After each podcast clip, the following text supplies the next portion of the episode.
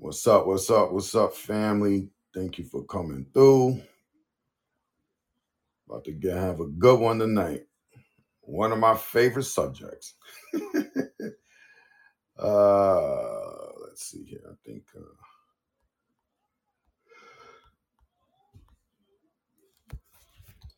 hmm, I gotta get this out to all my social media platforms. Let the folks pile on in, and we will get started.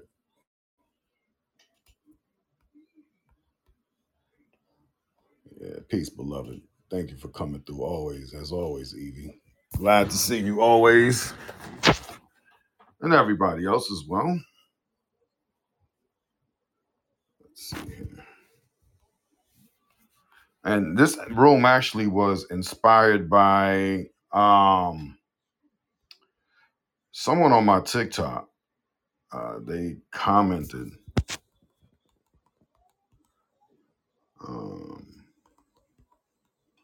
they commented on one of my posts about Bill Gates, and they asked a question. I spoke briefly last night in the room, and um, they asked. They said, "Well, why would a billionaire want to kill people? Less people means less products he could sell, less people he could sell his products to." And I'm like. Man, our people are blind, man. They just don't get it. And it's understandable, but golly, at some point, at some point, family, we really have to, you know, use some common sense for lack of a better word. oh man, I tell you. Um, let me see here. Let me get some of these out really quick. Mm.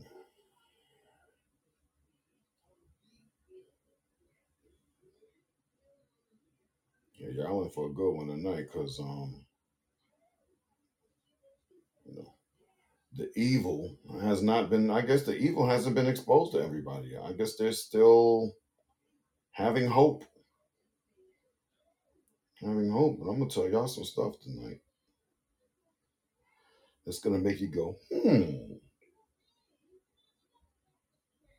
Oh man, oh man, oh man. What day? Let's see. Alrighty, that's that. Um, let's see who I could ping up in here. All right, y'all. Well, I think it's very difficult working with new accounts trying to get people to come through. But here we go. All right. So um make one more adjustment.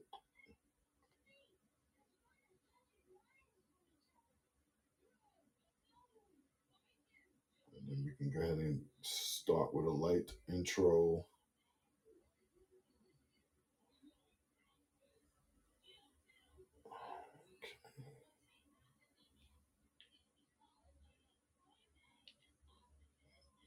and going straight into it. I'm just sending all these invites out, y'all. Hold on one second.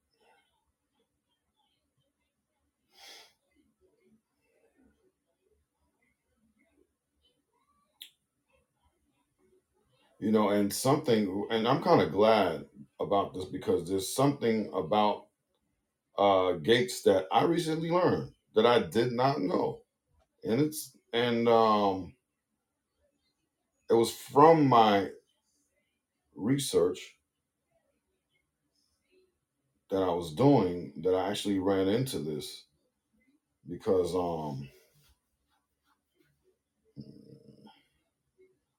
yeah, we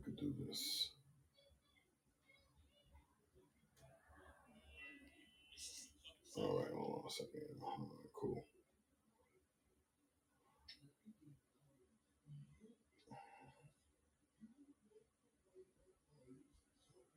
Okay.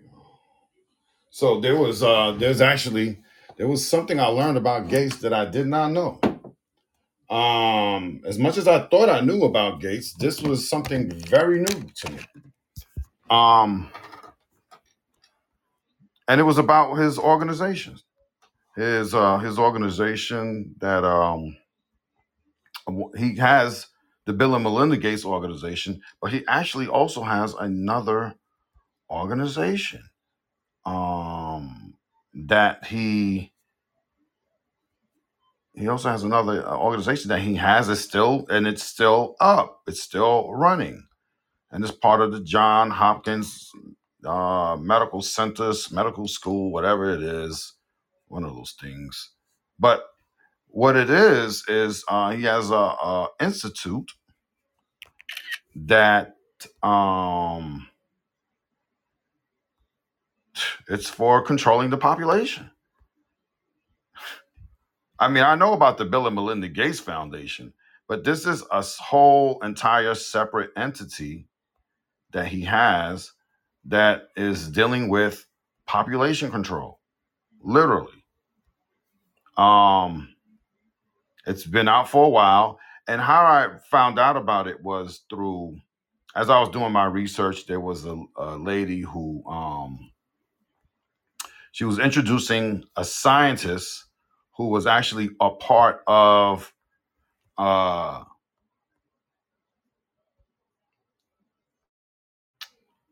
she was a part of the scientist was actually of this institute. And so and so um when i went to fact check the institute it it actually was there and it's still in existence. And it's just crazy how this guy is literally committing eugenics right f- he's committing eugenics right in front of everyone and nobody's complaining about it nobody even down that's the weirdest thing ever you know but hey that's that's the world we live in. I'll talk about. I'm going to definitely talk about it later on in the room as I, you know, start to begin to break down and all that. But yeah, like this, this shit is blatant. It is not. They're not hiding any of this shit. It is literally, literally blatant, and it's just sad that you know nobody's nobody's nobody's picking up on this shit. Absolutely no one is picking up on this. Nobody is picking up on this shit. All right. Literally nobody's picking up on this. This this this this monster is literally killing people and i'm gonna play some shit for y'all. I ain't gonna lie to y'all man. It's some of the saddest stuff but it's necessary that i play it. Uh, if i don't know exactly how monstrous this dude is he's literally he's literally uh he has to be a reptilian. There's no doubt in my mind. And even when we go down the bloodline you're gonna see there's some question marks um you know we can get interactive with it you know if you want to because uh when i was doing the research behind him i um you know a lot of stuff i thought i knew about him which they were true but it just got darker and that's what i'm talking about. With him no second, y'all. With him it's not only that you're going to find out most of these things are true but what you're going to find out is that not only these things are true but they're even worse than you think it's just crazy. And if you look at his wife, okay, she divorced him. She's been him forever, right? And she divorced him. And even in the interview after she divorced him, you hear the language that she's using. You you can tell that even to her, and she's been with him for a long time, even to her, he still is a developing monster. Like this shit is just ridiculous. But we'll tap into that. Let me just make sure I got my last few links in. Okay, got that out there. Okay. So nobody can say I didn't send them a, a link or whatever, what have you. All right. Um, let's get started. I want to welcome everybody to uh, the executive office of Dr. Black B Inc. This is a new club that I created in order to talk deeper about conspiracies, theories, conspiracy theories, or that which people call conspiracy theories. In this room, I will be going and doing the deep dive for you and sharing that information with you. And then after the lecture, I normally open up so we can have a full fledged discussion. All right. So uh, today's episode is like father, like son, Bill Gates and his eugenics bloodline. Now, um, you know, as I was briefly speaking, you know, I talk about Bill Gates, uh, you know, from time to time. And because I've come from my research, I've come to find out that this guy is not a genius at all. He's not a genius. But in fact, he has used his family ties uh, to basically, you know, build his success. And when you hear his family ties, I'll try to get through as much of it as possible. It is a very, very long. Uh, the breakdown of his bloodline is very, very long. Actually, the original uh, documentary is on uh, my Rumble page. Um, it's like a few hours long, but it is a good one. And It actually breaks down you know, not only just the bloodline, but also all the businesses he affiliated with and the corp the other corporate monsters that he's affiliated with, like Ted Turner and all these other creepy billionaires. Um, so Bill Gates, Bill Gates, the eugenicist, actually. Um, and he uh this guy here, I, I just want everybody to know, first and foremost, that he he he comes off as if he's uh you know he comes trying to help people like he's call likes to call himself a philanthropist okay that he likes to use his wealth. He's i think he even said not too long ago that he was going to give away most of his wealth before he actually dies. But when you look into the things that he's actually investing his wealth in it is not to help people but actually to uh, get rid of people okay? So I just want people to know that when we look at the the the history of Bill Gates as we go into it, I just want you to keep this in the this in context. Um, you know, he is actually pushing the ideology of his upbringing, his father, his grandfather, his great grandfather, and so on as we'll get into it. Also, I want to add that his mother actually also had some influence in him becoming the Microsoft billionaire that he is. A lot of people don't know that, but um, she she actually didn't have a hand in it, and I'm going to talk about that briefly as well. Uh, let's see here. Y'all got to bear with me because I was taking care of a lot today, and I jumped into that other room for a little bit, but it's just been a long, long day. But I wanted to make sure that I got this room off. Now, uh, as you've heard me mention, I've made uh, several, several different posts about it. Bill Gates' father was involved with uh, Planned Parenthood. In fact, his father actually headed Planned Parenthood. Bill Gates is on video saying this, so it is not, um, you know, is that is not something that needs to be fact checked. But his father was Bill Gates Sr., and his mother was Mary Maxwell. And basically, both of them were already wealthy, and both of them already had a, a high degree of influence um, in, you know, in, in business and you know other organizations. I guess you could call it fall, make it fall up under quote unquote philanthropy. And the thing I want people to understand is that they wanted to make sure, though, that their legacy of eugenics would still be carried on by their son, which is exactly what he's doing. Now, if you don't know what eugenics is, eugenics is basically the practice of controlling the population through medicine and science to what some would say create the perfect race. That's what Hitler used to say back then. He was also a eugenicist, but also to get rid of what they call the undesirables, the worthless eaters. I'm sure if you heard any information about the World Economic Forum and how they talk about you know um, overpopulation. Uh, you've heard Kissinger mention uh, in the past about worthless eaters. You've heard Klaus Schwab mention about worthless eaters as well. So this term worthless eaters basically refers to people that are not contributing to society Okay.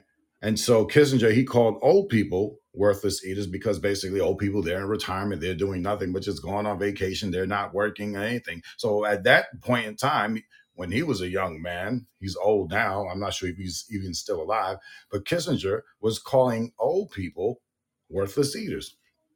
Now, this term worthless eaters isn't just for old people. Um, as we'll go into it later, we'll talk talk about Margaret Sanger but you know, even she she looked at the um, you know black people as uh, undesirables. Okay, so these are the same people that we're talking about. Um, these same type of people. These are eugenicists. They basically think that you know by controlling uh, the reproduction that they can develop the best human beings now, who gave them that authority? I have no damn idea, but this is the e- exact audac- audacity of these people that I'm just like, how can they? How can they have the gall? And you look at Bill Gates. I don't give a damn if he is a billionaire. He looks like a worthless eater. but, you know, I mean, honestly, let's just say what it is. They're doing exactly what the Nazis did and they're doing exactly what Margaret Sanger from Planned Parenthood believed in as well. And actually, they've practiced this stuff all of their lives. All right. Now, Bill Gates, when you see him, he likes to act like he's all humble and he's all nerdy and he likes to study and he just happened to become one of the most richest people on the planet. But let's take a look at exactly how he, you know, got into, got to become a billionaire. Let me just break something down to you. If you want to become a billionaire, what you have to do is think of something that everybody is going to use. That's the easiest way to become a billionaire. Okay. And did, which is exactly what he did. Most of these billionaires you, that basically have products from all that are all being sold all over the world, they sat down and they thought, then what can I, what can I invent? What can I create? Or what can I invest in that everybody's gonna want? This is how they, this is how you do it. Now with uh, Bill Gates, he he quote unquote developed him and his uh, buddy Paul Allen, if I'm not mistaken. They developed the software. Now this software that they developed, let me just put it like this: especially at that time, you know, there was a lot of kids meddling around with software. Even though computers were big and bulky back then, every kid in the 80s, they wanted a computer. Every kid in the 70s they heard about these computers and everybody wanted one. Now how did bill gates have the presence of mind as a young man to think i can create a software that everybody's going to use microsoft he didn't i'm here to tell you he did now how but how did he fall into that well let's talk about his mother for a minute okay um his mother her name's mary gates and you know she actually helped Bill Gates to get his first contract. And who was his first contract by? Well, IBM. International Business Machines, IBM. And everybody, I'm pretty sure everybody in here has heard of IBM. Back in the days, IBM was the computer company. They were the ones.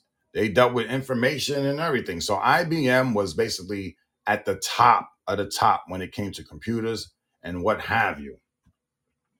Well, um, and you can actually fact just check this too, because I think uh, Bill Gates even mentioned it himself. Um, you know, Bill Gates's mom, he helped, uh, she helped her son, you know, secure that deal with IBM. And you can actually look this up in the New York Times. Um, you know, But the story goes like this. So, uh, Mary Maxwell Gates, she was a regent at the University of Washington ever since 1975. That year, in 1975, she became the ser- first woman to serve as the director of First Interstate Bank. And she also became the first woman to serve as the president of the Kings County United Way. Later, Mary Gates was appointed to the board of the United Way of America. And in 1983, she became the first woman to lead it. And all this can be fact checked in the New York Times. You can go read it for yourself and look at it. Now, his mother, she ended up building a relationship with someone else who was on the United Way board. And that person was John Opel. He, at the time, was the CEO of IBM. And as Opel was talking about to his uh, uh, uh, underling executives, he would mention Mrs. Gates to some of his friends. And from what we hear, the company, IBM, decided to take a chance with her son. Now, all of this was because, of course, she built that relationship with the CEO of IBM at the time. And unless she did that, there's no way that any of us would have heard of anybody named Bill Gates. But anyway, the story goes that IBM hired Microsoft to build the operating system. And if you are old enough to remember, and I certainly do. You remember those floppy disks before we had all these fancy computers and stuff, how they looking now. We had what you call floppy disks. Floppy disk was about five and a half inches or so. It was black and had like a little film on the inside of it, and you would stick the floppy disk on the inside of the computer. Well, when you put the floppy disk inside the computer, most of those computers ran on what you call MS DOS. Now, MS DOS was the Microsoft Disk Operating System, and this was actually Microsoft's first success. All right. Now, you know, Gates, uh, Gates's mom, she was also, you know, the director for several companies, First Interstate Bank, as I mentioned, US West Incorporated, um, a TV station in Seattle, you know what I mean? Many of these things. So she did a lot as a businesswoman, this uh, Mrs. Gates, you know what I'm saying? So in the business world, which very, very few women were even able to do, especially at that time. Okay. So, I mean, when you look at uh, Gates, Bill Gates's life, and you know how he got on his path to success, a lot of it had outside influence, basically family influence. He didn't come up with this genius software program and then people just said, "Ooh, wow." No, because at that time as I mentioned, oh, there were a lot of people getting into computers and software at the time. Computers were then just becoming, you know, able to be in people's households because before that, computers were the size of warehouses. They were huge. But when they were able to, when of course, and I tell y'all all the time, there's nothing new under the sun. If you thought about it, somebody else thought about it. So at that time, a lot of people were thinking, hey, there needs to be a computer in everybody's house. So of course, there needs to be a computer in everybody's house. There also needs to be software for every computer. And Bill Gates just happened to use his mother's influence to get his software in there. Now, there's a lot of uh, talk about um, there's a lot of talk about uh, uh, you know who actually developed the software and all that. And I also I I know Bill Gates is no software engineer genius at all. You know what I mean? I I know that what it is with Bill Gates, he actually had the influence, you know, um, from his family. His, his family's influence was what really helped him get to where he got. Now, I want to tell y'all about another uh, little story before we actually start getting into the bloodlines. Uh, another little story is about Bill Gates' father. Do y'all know that Bill Gates' father is actually the man who is behind Starbucks' success? hmm when you go to get your lattes and all that, I'm just gonna let y'all know. Not only when you go get your lattes, you know they they are going straight into these corporations' pockets, but Bill Gates is getting a large piece of that too. So when when Starbucks was just a small company, I think they had about what, four between four to six stores, and they really didn't have a lot of value at the time. I think they had about a three million dollar value. Now there was a guy who's actually a Starbucks executive chairman who almost lost the un- entire business in an underhanded deal. You can look this up on Yahoo Finance now, there was a guy who told Howard Schultz, to meet with Bill Gates Sr., that's Bill Gates' father, who was a prominent Seattle attorney at the time. And um, and uh, you know, uh, the guy Schultz had told he actually in an interview told me he said he had never heard of Bill Gates Sr. and Bill Gates at the time. And Bill Gates wasn't who he was, the billionaire at the time. And Bill Bill Gates Sr. was actually who Bill Gates was. So Bill Gates Jr. wasn't even there. But they had a meeting that morning, and Gates responded with two questions Is everything true? And have you left anything out? He told him, Come back in two hours. When the guy returned, Gates told Schultz they were going to take a walk and see the man. So uh, is telling the story. He's like, Yo, my heart is racing. I don't know what's going to happen. So then they stormed into the guy's office, and he's sitting at his desk, and Bill Gates is leaning over, all six, seven of them. And he basically points a finger at him. He says, You should be ashamed of yourself. This is what's going to happen. You're going to stand down. Howard is going to buy the company, and we're never going to hear from you again. Do you understand? And guy was like, Oh, oh my God. Now, this is the way business is done. So Schultz was still $2 million short on the financing, but Gates said him and his son would invest. And that's how the story goes. If it wasn't for Bill Gates Sr., Bill Gates' father, there would not be any Starbucks today. Period. So Gates was already headed to being a billionaire just from investing in Starbucks when it had three and four stores. Look how many stores they have now. They're all over the place. And yes, your man Bill Gates, he got a large chunk of it. Okay. Now, that's just a little brief background on Bill Gates and Bill Bill Gates Sr. and Bill Gates' mom and how they kind of helped him become the person that he is. They helped him build enormous wealth. His mother, you know, linked him up with IBM, got him to secure those deals for those for the software he wanted to put in all those computers. And so this is how he kind of like started getting his start. But what I want y'all to know is that understand something. And he talks about this too while they're sitting down at the kitchen table, they're not just talking business, they're talking other things too, like overpopulation, which is why Bill Gates' father also headed Planned Parenthood. Let's get into that a little bit. So, now, Planned Parenthood. Those of you who know about Planned Parenthood, you've seen them in a lot of neighborhoods. They actually, uh, you know, they they you know they have the guys that they're trying to help uh, people in our community. They don't have anything to do. Anybody know? And if anybody knows, you know that they have nothing to do with planning parenthood. it's just a name. Just like with any of these other organizations' name, they sound, you know, they sound like they really want to help. But when you actually look into, you know, what they're really about, it has nothing to do with what the title of the organization is. And the same goes for Planned Parenthood. Planned Parenthood, as many of you may know, was founded by Margaret Sanger. Now, Margaret Sanger, she didn't just get into Planned Parenthood just because she uh, wanted to see help young women become mothers and plant. No, that's not what she got into it for. In fact, when you look into Margaret Sanger's history and Planned Parenthood, you will find out that prior to Planned Parenthood, the organization that she had was called the Negro Project.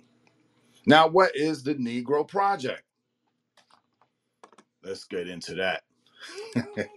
because once we get into the Negro Project, it's going to open a lot of people's eyes as to exactly what Planned Parenthood is about and exactly why Bill Gates' father headed Planned Parenthood, and exactly why Bill Gates himself has the Institute for Population and Reproductive Health. We're gonna go there.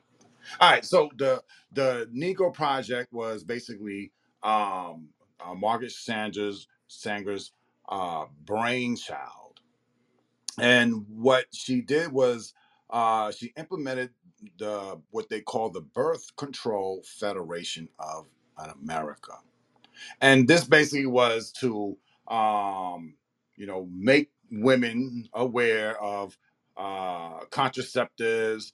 And the whole idea was you know if you don't have children then you could basically lower your risk of living in poverty. All right? Now um it it did receive some funding and basically it was taken over once it got the funding it was taken over by a different group of people but um you know margaret sanger she didn't stop there so um she got with a doctor i think his name was and there's actually some correspondence too. Let me pull up this this correspondence so I could read it to you guys because the correspondence that is uh, associated with this uh, development of the of the Negro Project, as well as this um, as well as this uh, other, uh, as well as this Doctor Doctor Gamble. I want y'all to hear something, right? Because this is very very Gamble that I'm talking about. You're very uh, you'll know exactly who he is in one minute. Uh, let me find it real quick. Got a lot of stuff in front of me. But man, this guy Gates, he has a terrible, terrible, evil, evil long history. Um, where are you, Margaret Sanger? Where are you?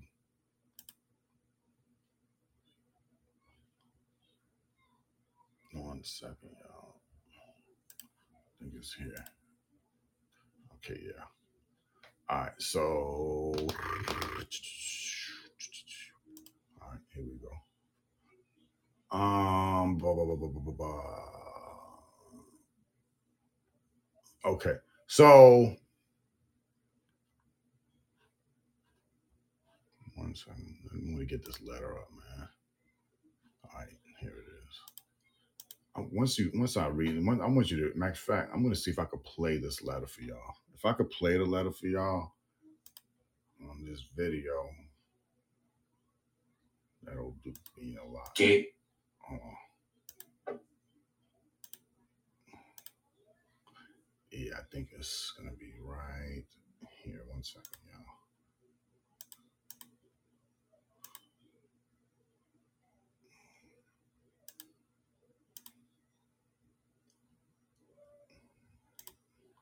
All right.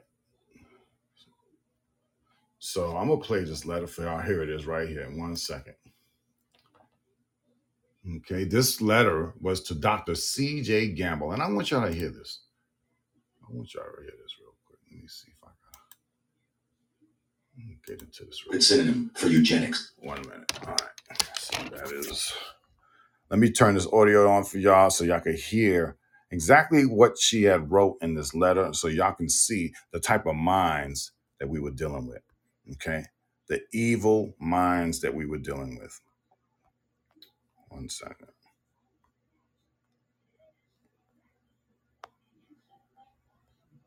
And that's why you know when people hear about Bill Gates' father heading this institution, All rights reserved. We reserve all rights.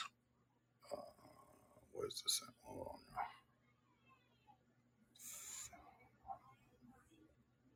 Okay, I guess I could go back here.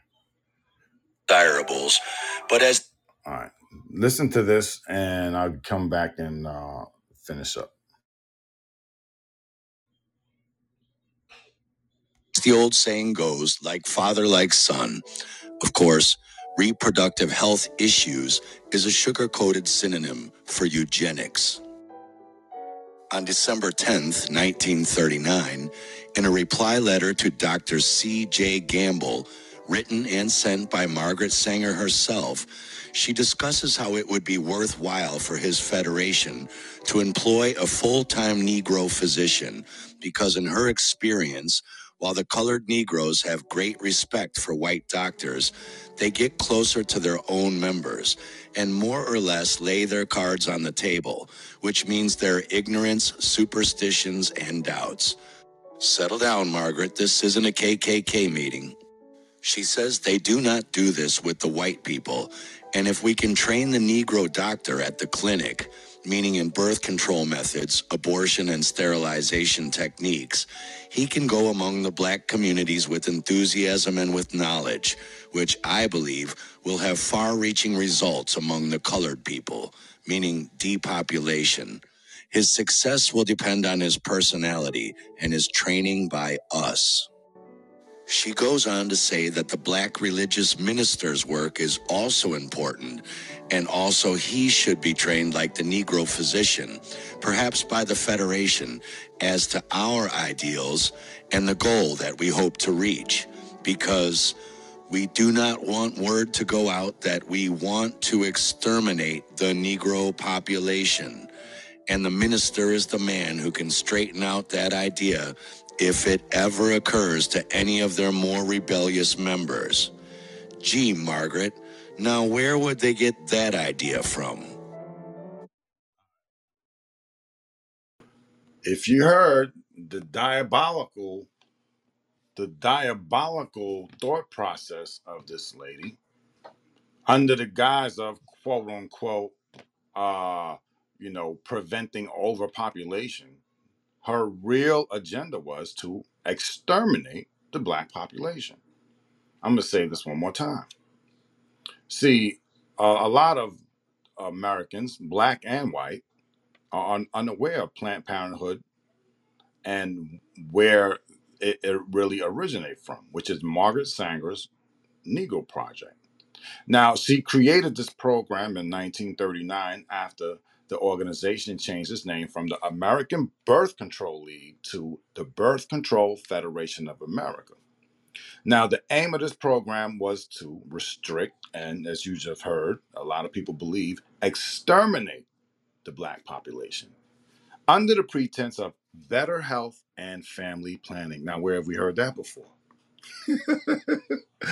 I just want you to keep up with me for a minute because this is going to get deep. But Sanger, she cleverly implemented her plan. And what's even more shocking, right, is that Black America, Black America, hello, those prominent, well educated, and well to do were helping her, were helping her execute her plan. Um, there was, I don't remember his name now, but when she actually came out with the Negro Project, I think they said it was W. Du Bois or one of them were helping, were basically uh, uh, uh, uh, uh, supporting, supporting what she was doing. These prominent black Negroes, and they, I keep telling y'all, they always use them as pawns. You can't trust any of them. Even today, you can't trust them. You see what they're doing today. They'll sell you out in a heartbeat. All right. So now the these black elite they saw birth control as a way for themselves to attain wealth and basically you know how they think. They like you know get rid of them un- poor uneducated niggas right? And by doing that they see themselves actually getting closer to those wealthy whites you know what i mean and getting their quote unquote respect. But this is not what ever really happens but this is what they have in their head but the Negro Project had some basically some repercussions in the in the black community. And the truth of the matter is, as one uh, person said, we became the victims of genocide from our own hands. So this is Margaret Sanger. This is who she was. These this is the program that she developed, the Negro Projects. And so basically, Margaret Sanger, she aligned herself with famous eugenicists whose ideology prevailed during that time. Now, eugenicists, they really um, loved, you know, white supremacy and purity. And basically, you remember uh, Hitler talking about the Aryan race. This is what they're into. That's what these eugenists are into. They're hoping to purify their bloodlines and improve the race by encouraging those who are skilled, uh, learned, and fit for them to reproduce, and for those who aren't, who don't fit into the, those uh, categories, they should not reproduce. So they wanted to basically keep the inferior races, you know, caged in through segregation, sterilization, birth control, and abortion. They basically did not want you to reproduce if you were not one of them. Okay? They didn't want you to. And so Sanger, like Gates, Sr. and the Junior, they embraced Malthusian eugenics. Now, if you don't know what Malthusian eugenics, let me just give you a brief breakdown. There was a guy by the name of Thomas Robert Malthus. He was a 19th century cleric and a professor of po- political economy, and he believed that population was a time bomb that threatened the existence of the human race. He also viewed social problems such as poverty, deprivation, and hunger as evidence of this population crisis. Okay.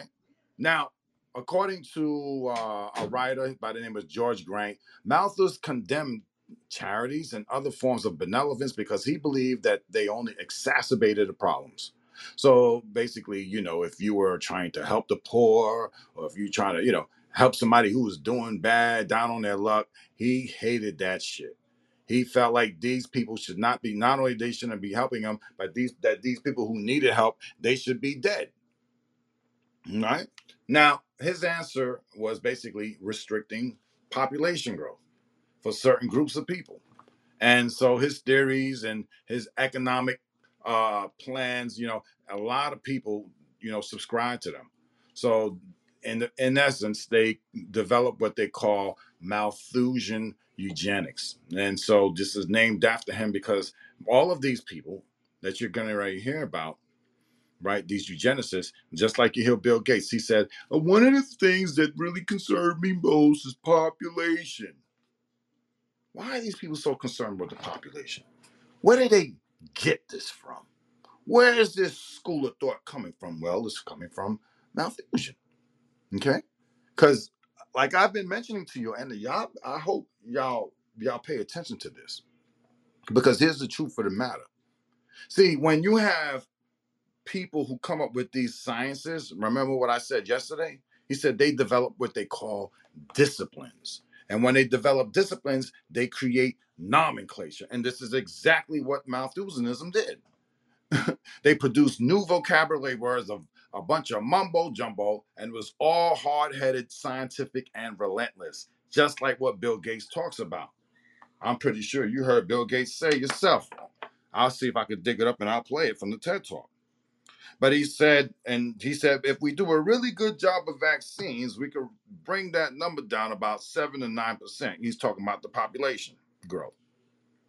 And so that's why I'm going to tell you that the only way that they justify killing people or depopulation is through this mumbo jumbo science that they come up, which basically all the way dates back to this Malthusian and even even before that.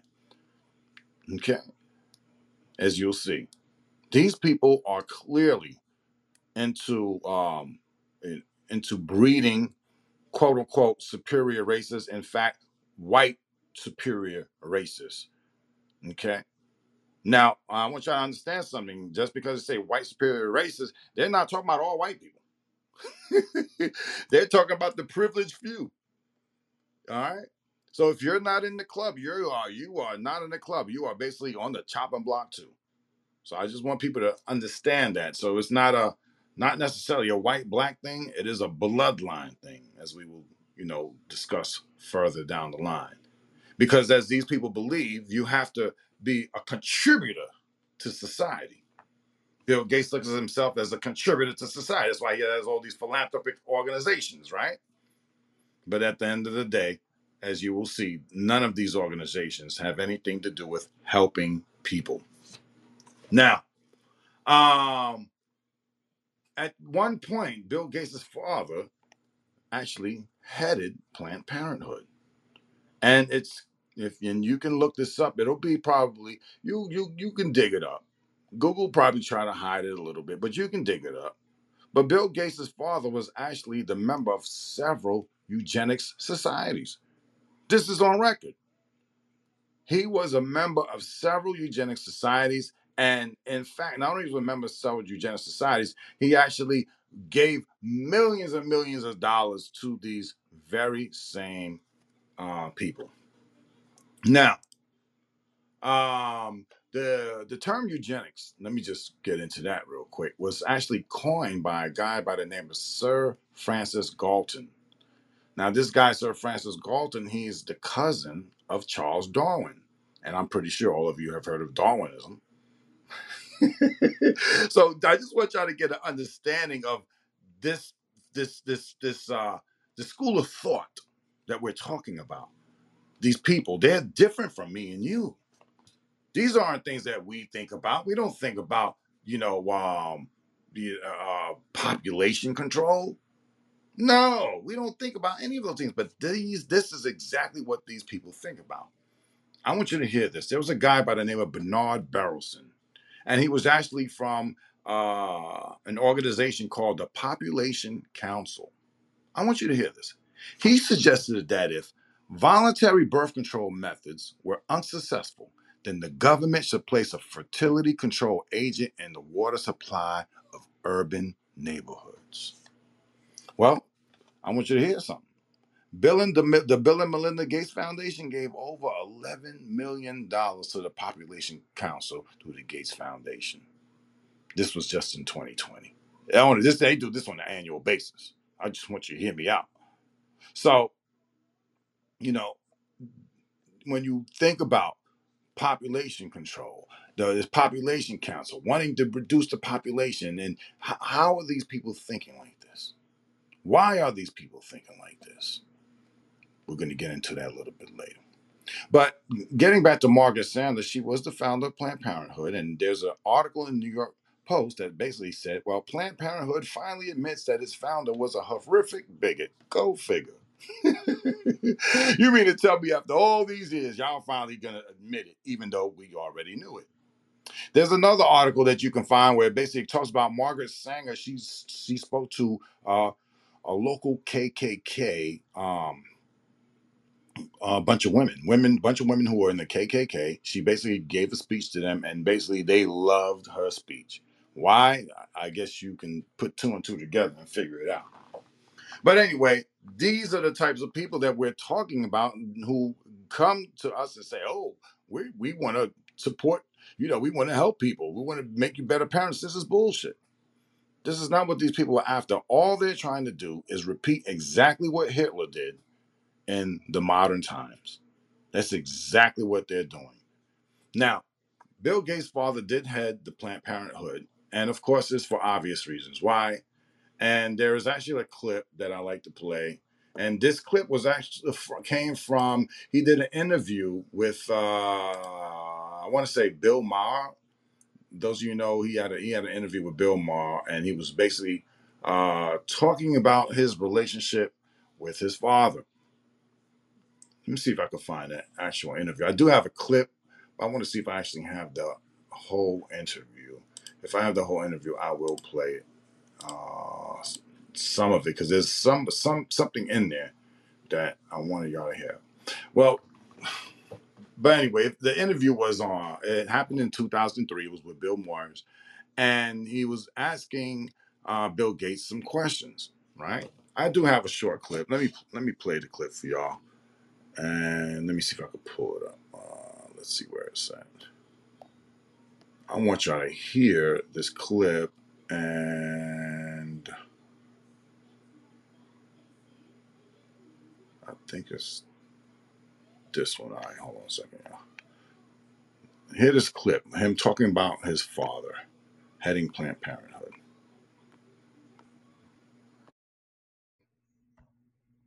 Mm, Let's see here. All right, all right, listen.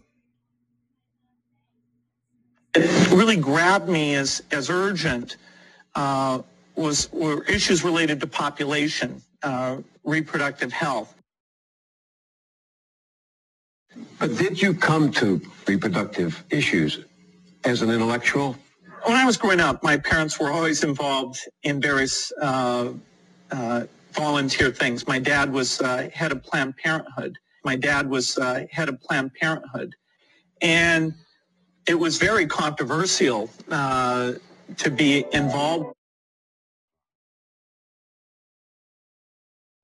The clip is actually, there's actually more to that interview, but that's all I had for something else. But it, you heard him. Bill Morris asked me, he said, How did you come to fund, you know, reproductive issue? You know, you know, how did you come to come to this through, you know, and and he told me, he said, "Well, you know, when I was growing up, my parents were always involved in various volunteer things. My dad was the head of Planned Parenthood, and it was very controversial to be involved with that." And it's so fascinating. At the dinner table, my parents are very good at sharing the things that they were doing, almost like, almost, and almost treating us like adults, talking about that. So, I'm just going to say, uh, you know, his parents are talking to him about overpopulation or depopulation. You pick whichever one. If it's overpopulated, they need to figure out how to bring it down. And they bring it down to what? Depopulation. But also in the interview, you know, um, you know, Gates said that he was moved and uh, that safe birth, reproductive family planning issues, he says, he said there's a measurable impact when you can go in and educate families, but primarily women, about their different choices. There's a real impact that you can have in this area. Anything to do with reproductive health. Now, I don't know about y'all, but if you've seen Bill and Melinda Gates, they have tons and tons of video where they're in Africa distributing vaccines. They're in Africa distributing, you know, their diff- these different experimental uh, medicines, and these things don't always turn out good. In fact, even let me just tell you something. There's something that happened here in the United States with the Planned Parenthood. These people were literally robbing people's babies. Literally. I want to. A matter of fact, let me see. There's a there's another important clip I said I wanted to play. I'm gonna play that as well because it's what they're doing. I just want you to know it's it's demonic. It's demonic.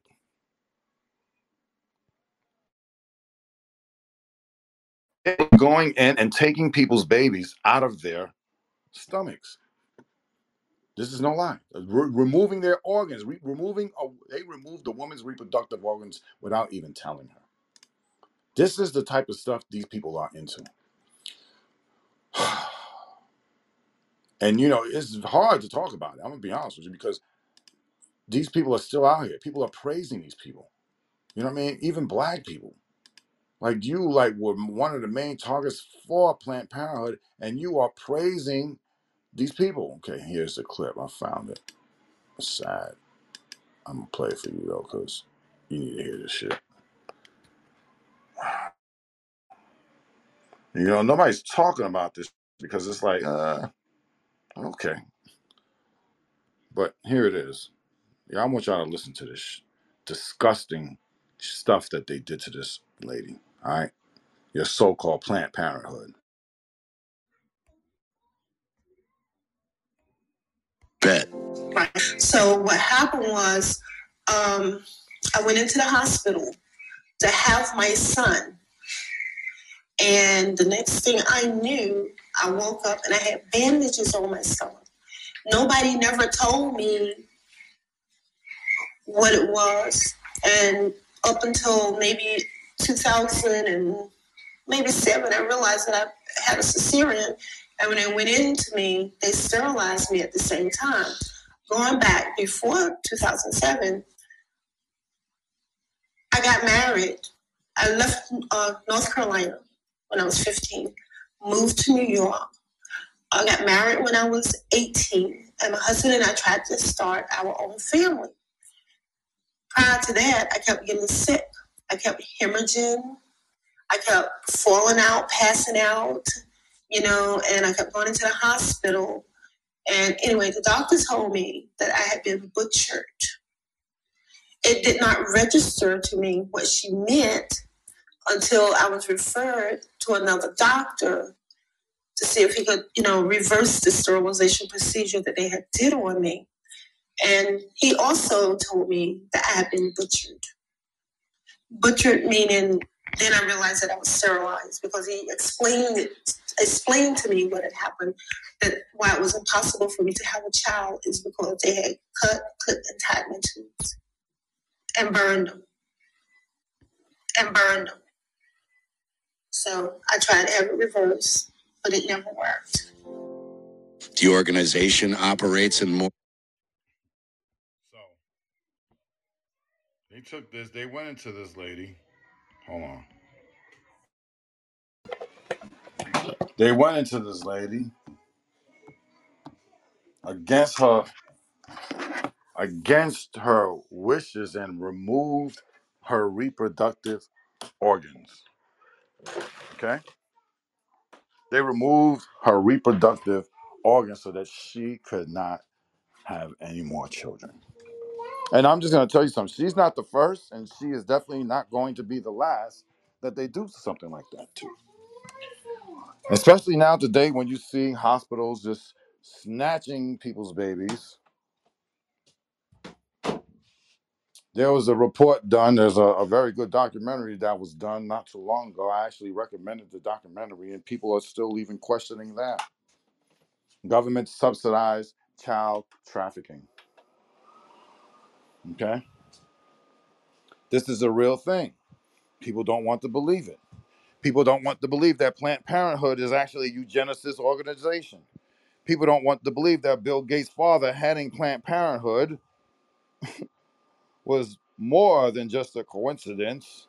It was actually planned because it's a eugenics organization. Bill Gates' father is a member of many, many different eu- eugenics societies that were in existence, and some of them still in existence till today. He taught his son the science of eugenics, which is why his son is involved And You might say, what is a software dude dealing with vaccines and medication? He's not a doctor. But what he is doing is pushing the agenda that his father taught him. These people are evil. He's evil. Now, it's very, you know, uh, easy to say, well, you know, his father, but that doesn't mean he was a part of it. Okay, cool. You're right. Well, why coincidentally, and you can look this up. And this was what I was talking about earlier before we actually opened the room that I was shocked about. See, when I was looking, doing some of the research, and there was a lady, she was actually introducing a scientist.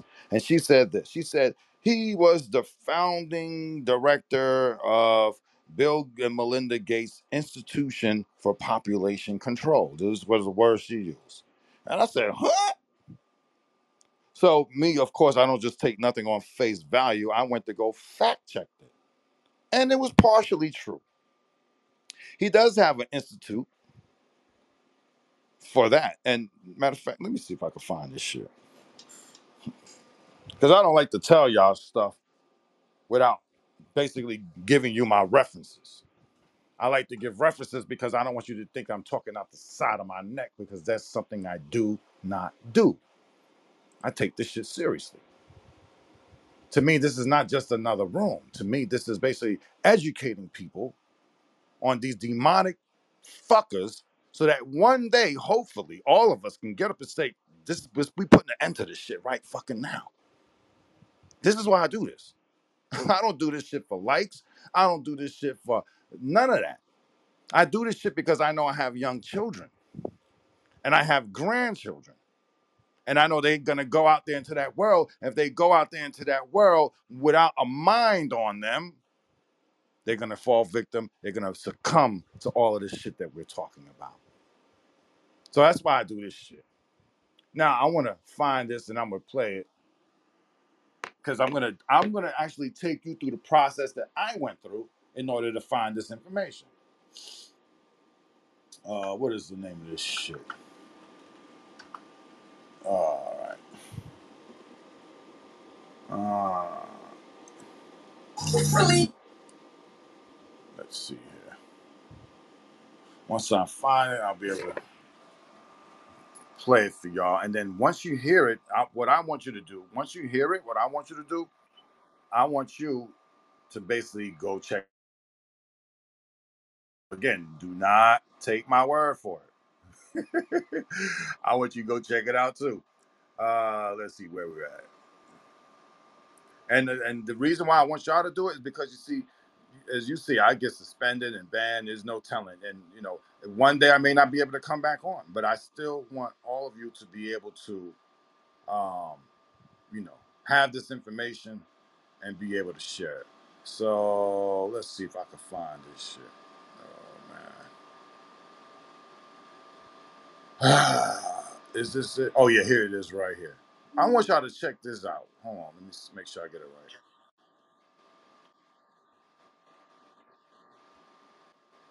All right, I'm gonna play this. I want y'all to hear it, and then you tell me.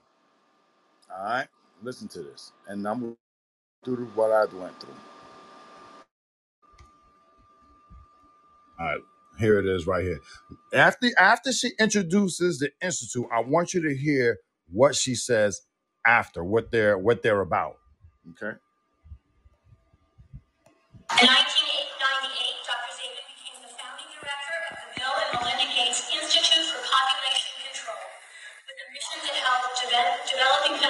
create their own reproductive health policies and programs. All right, I'm gonna play it one more time. The original name of the Bill and Melinda Gates Foundation? In 1998,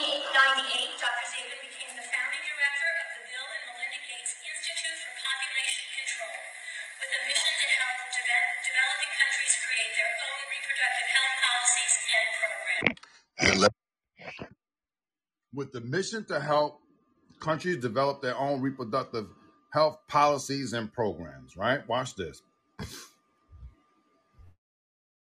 Six degrees of separation between these devils.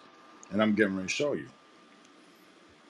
If you've been in this room, you should know, but maybe not because we we we do give out a lot of information in this room.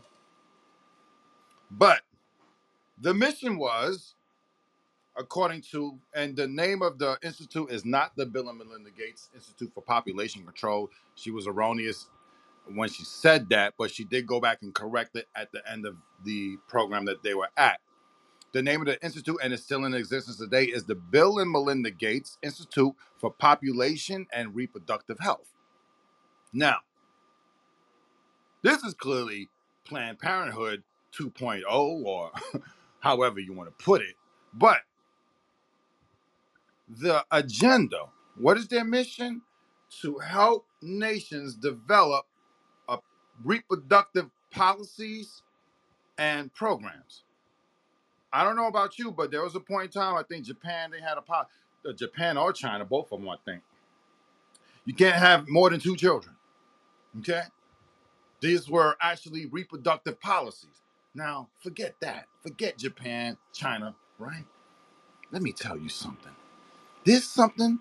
Mm-mm-mm. See, I talk about this stuff a lot. I don't know who be listening, but if you listen, what I'm saying, it shouldn't be new to you. See, not too long ago, they destroyed a monument, all right, that all of us know about. Because on that monument, there was a depopulation plan. It was the Georgia Guidestones, right? On the Georgia Guidestones, it said, yes, you know, uh, humanity should be reduced to 500,000 people, okay, to be in balance and harmony with whatever nature and all this bullshit, whatever they were talking. And ever since this pandemic started, right, you've been seeing a lot more people talking about the Georgia Guidestones. So much so, our group, our group, we took our group to go see the Georgia Guidestones, okay, to see it in flesh. And the reason why I wanted to go, and many of you know, because this is how I am. See that motherfucker. And see these demonic, see, because this conspiracy theory. This is not conspiracy theory. How can you say conspiracy theory when we actually went there and saw it? Once you go and you see it, then you know it's no longer conspiracy theory. It is an actual fact. So to those of you who went and you know and you saw it, And you know that even we didn't stop there. You shouldn't have stopped there. Because when you found out that the person they say that made his name was R.C. Christian, and there's some hidden shit in there too. I studied that shit, but I ain't gonna talk about it today. But if you see the person who made it was name was R.C. Christian, next thing you should do is who is this person? Of course, it's not his real name, but he wrote a book, and we mentioned that book a few times in here. I'm bringing, I'm coming to a point, and I want you to hear this. In that book, it's called Common Sense Renewed. This is another Malthusian fucker, right? They calling it common sense. They calling killing people common sense. I want you to hear this.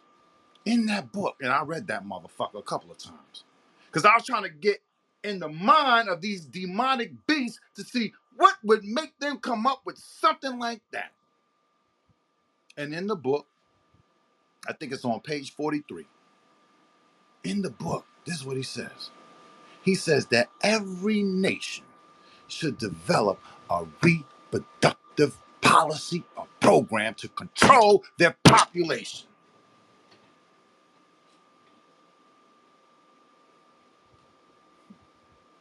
Now, that might not mean nothing to you, but when I heard the mission of this organization, that's the first thing I thought about. And them goddamn Georgia Guidestones. You see, you think these people bullshitting with you, Lord. Let me give you a little taste of reality. How much you paying for your mortgage? Your house. Your $300,000 house. How much you paying for? You want to you want some news? Cuz you got to think for a second. You get up, you bust your ass every fucking day, make sure you pay that mortgage, don't you? For that $300,000 house. Well, you want to know something? Them goddamn Georgia Guidestones cost a few million dollars. In fact, when he went to go buy it, the people who were down there, and I want you, there's a lot of history behind that shit. But the people who were down there, when they they heard, they said this dude want to buy a fucking headstone, right? They thought he was bullshitting. So much so that they added extra on top of the cost just to see if this motherfucker gonna go away. Did he go away? No, he didn't. He came back and paid for that motherfucker. Extra to make sure it goes up. Let me see. One, two, three. I don't even know how many it was. Maybe four. Four fucking stones. 16 feet high, two feet thick. Eight different languages written on that motherfucker. And you think they bullshitting? Do you bullshit with your house? Stop going to work and see what happened to that house. They paid for four stones, couple of million dollars, to make a statement, and you think they playing?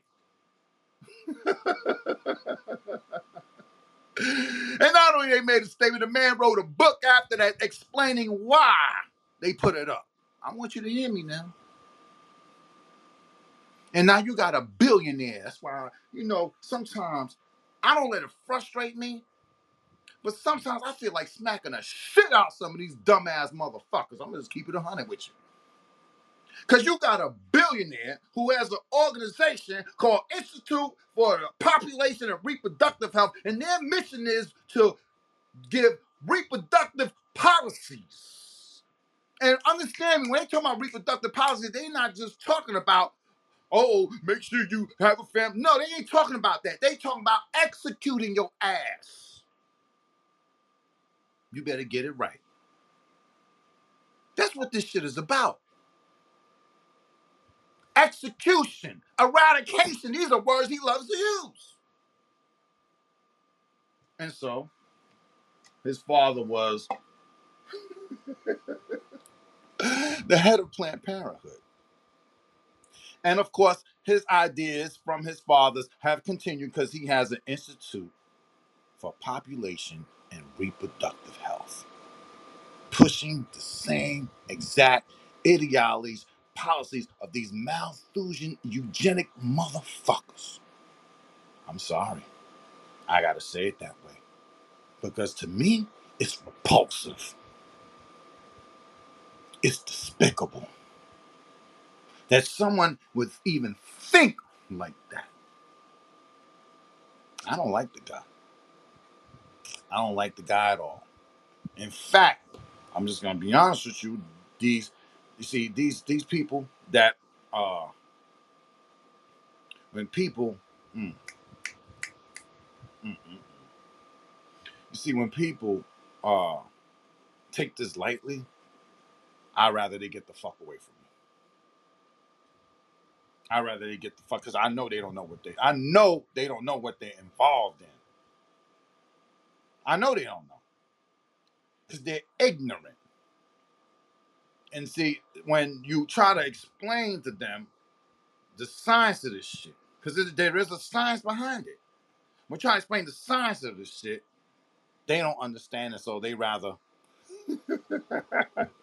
think it ain't true or just plain out ignore it. That is dangerous, family. That is very dangerous because one thing about them, they are not going to give up. They are not going you know it. Shit. You was in that room earlier? Mhm. Mm-mm-mm. Thank you for that, Tia. That's something. Mm-mm-mm. I don't even want to. You, you just got it? yeah, I I got just it. came I across got it. that. I was like, oh, wow. Of course, they're blaming it on COVID, not COVID vaccine. They're saying because of COVID, life expectancy is dropping to record lows. Hmm. so we're doomed this here in is, America. Mhm. and and this is the exact execution of these people's plans. You know, it was a lady. I was just, you know, I posted something the other day of a South African actress, and there, I was gonna post one today. I said, you know, I'm not even gonna do that today. There was a lady. She was in a movie. Uh, movie that was. I'm hold on, y'all, because I don't like to just tell y'all something not finished. Oh, shit's crazy out here, y'all. But there was a lead, uh, lady. Matter of fact, it was on my phone. I saw it. That's where it was. Um, Yes. Okay. She was uh, the Elvis actress, Shonka Dukureh, right? She died, I think, like July 21st. They found her dead in her apartment. At that time, it was on the cause of death was unknown, but they did an autopsy and the cause of death was confirmed today. Her cause of the 44 year old actress and singer died from natural causes of hypertensive and atherosclerotic cardiovascular dis- disease, according to a report from Tennessee's Davidson County Medical Examiner's Office. Hypertension is more commonly known as high blood pressure. Atherosclerosis describes the thickening or hardening of the arteries caused by a buildup of plaque in the inner lining of an artery. The lady was 44 years old, y'all. And she was in the entertainment industry, so you already know she was jabbed up. They're executing their depopulation plan on us. They are executing their depopulation plan on us. And when you go down the Gates bloodline, I know I said I was going to get into it, but I went way over an hour already. But when I guess I'll play a little bit of it for y'all, just for y'all to hear some of it. But when you get into the Blake's, the the the, the Gates bloodline, they are nothing but eugenicists in his bloodline, dating all the way back to the 14 fucking hundreds, man. All right, these people are all connected And it's so sad that they're pulling off what they're pulling off right now, man. They're pulling it off and nobody's doing anything about it. Now, as frustrated as I get with this shit sometimes, sometimes, not all the time, but as frustrated as I get with this sometimes, I sometimes I want to know exactly what is on the minds of people. Because those of y'all who've been coming to the room long enough, you've heard me say this before. There's only one thing that separates us and Bill Gates. Only one thing. You see, uh, we wake up every day, we're on the same playing field with Gates when you really think about it. What is that, Dr. Black? Well, first and foremost, you both have 24 hours in a day. Hear me out. You both got 24 hours in a day. The only difference is how you spend your 24 hours. You see? If you spend your 24 hours being entertained, I'm sorry to tell you, Jack, you ain't get shit. If you spend your 24 hours doing someone else's bidding, you might get a little something, but you ain't gonna get what you deserve. These people are on their job 24 7. Not only on their job 24 7, they got me and you doing they bid 24 7. Is why they get their shit done. And because they pay us these little scraps, these little crumbs, we indebted to them. We praise them. They're doing so much good. How could, are you fucking? I don't even know how to relate to these people, man. They can't see the bigger picture out that little small pea brain they got, man. There's a bigger picture here. It's something deeper than what we're looking at going on. They smiling in your face, giving you crumbs, man. Yet they collecting billions and they killing people at the same fucking time. And you asking, why would a billionaire want it? They don't need your fucking money. He just said he's giving away all of his wealth before he dies. That should let you know something. He don't need the fucking money. What he wants to see is his father's wishes come to fruition. That'll make him more happier than any fucking money in the world. You don't get it yet, man. Stop thinking with that little ass brain, man. These people are doing shit on a higher fucking level. These people are in the business of eradication. Do you not get it yet?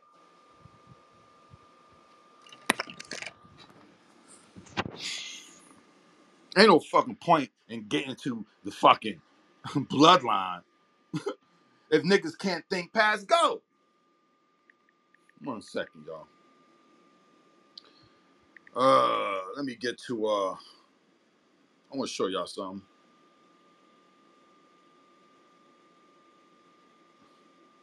I want to show y'all. I'm gonna play. I'm gonna. I'm gonna. I'm gonna play something for y'all and something else. This is coming from the same man. And what I want you to do is listen to the language. That's all I want you to do. I just want you to listen to the language. Let's see here. Um, getting close. Close. Is this it? Mm, getting close. Not quite. Here it is. Here. I'm, I'm gonna play this. I just want you to listen to the language. Now, when I play this, I want y'all to do this one thing right here. Every time he says the word mosquito, you replace it with humanity. Because if you do that, it's still going to be true. Watch this.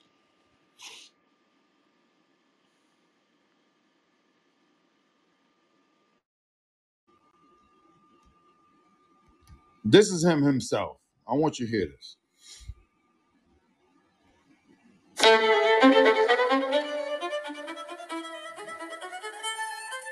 Malaria eradication will be incredibly difficult.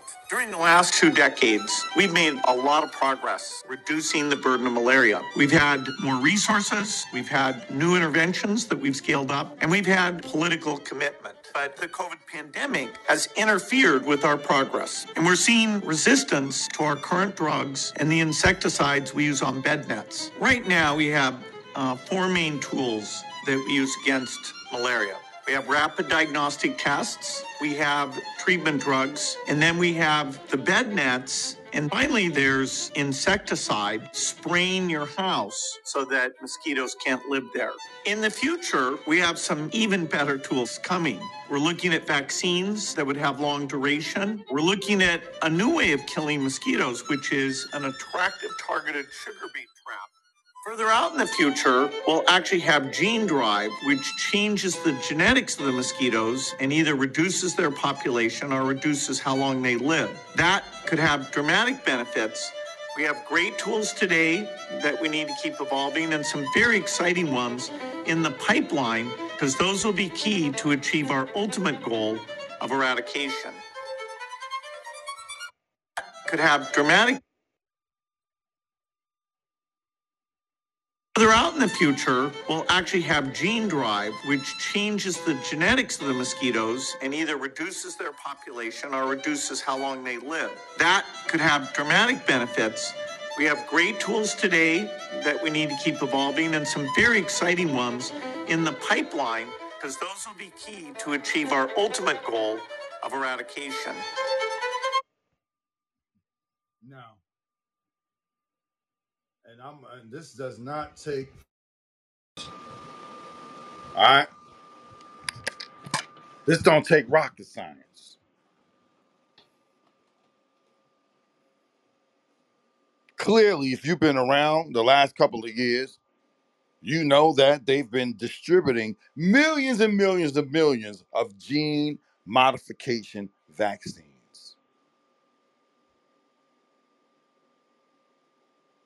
Okay.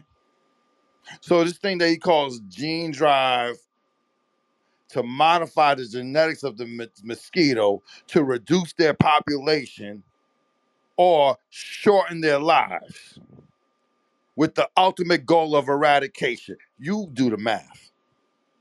Anybody here, you do the math. You listen to what he just said that they're going to implement for quote unquote mosquitoes and think about what they have already implemented for fucking humanity.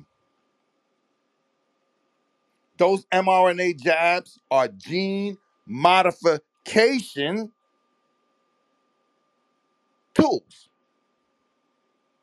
These gene modification weapons to do what? Modify your genetics. To do what?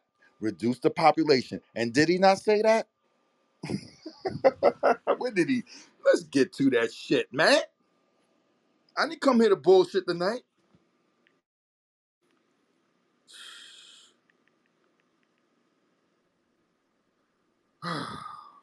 One second, man. I'm just here to do the motherfucking math.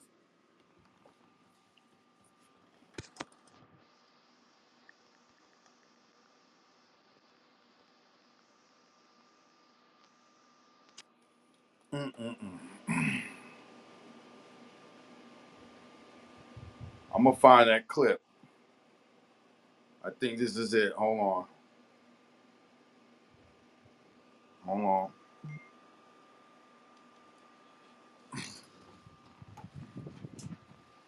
I'm gonna show y'all. I'm gonna show y'all because you know I don't be bullshitting. Uh, it's crazy, man. Here it is. Here. Oh, they removed the video. One second though. I'm gonna get that motherfucker because I want you to hear this shit.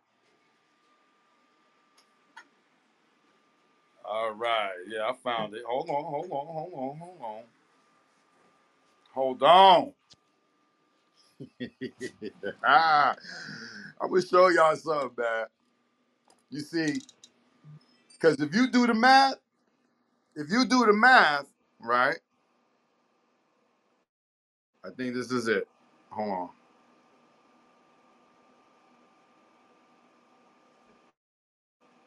Here it is, right here. Hold on.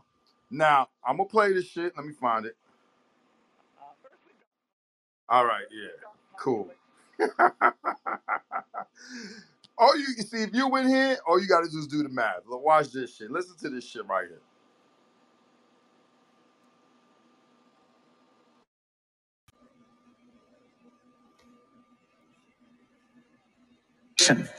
Uh, the world today has 6.8 billion. Uh, first, we've got population. Uh, the world today has 6.8 billion people. That's headed up to about 9 billion.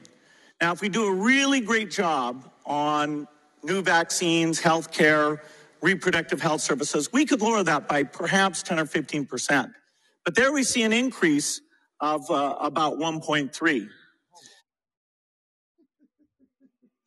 I'm sure, please, if you in here, you got listening to this shit and basically making the correlation. There's no way. There's no way. Like we we're talking about it, but I hope we're not talking about this shit in circles. Cause he's telling you to your face.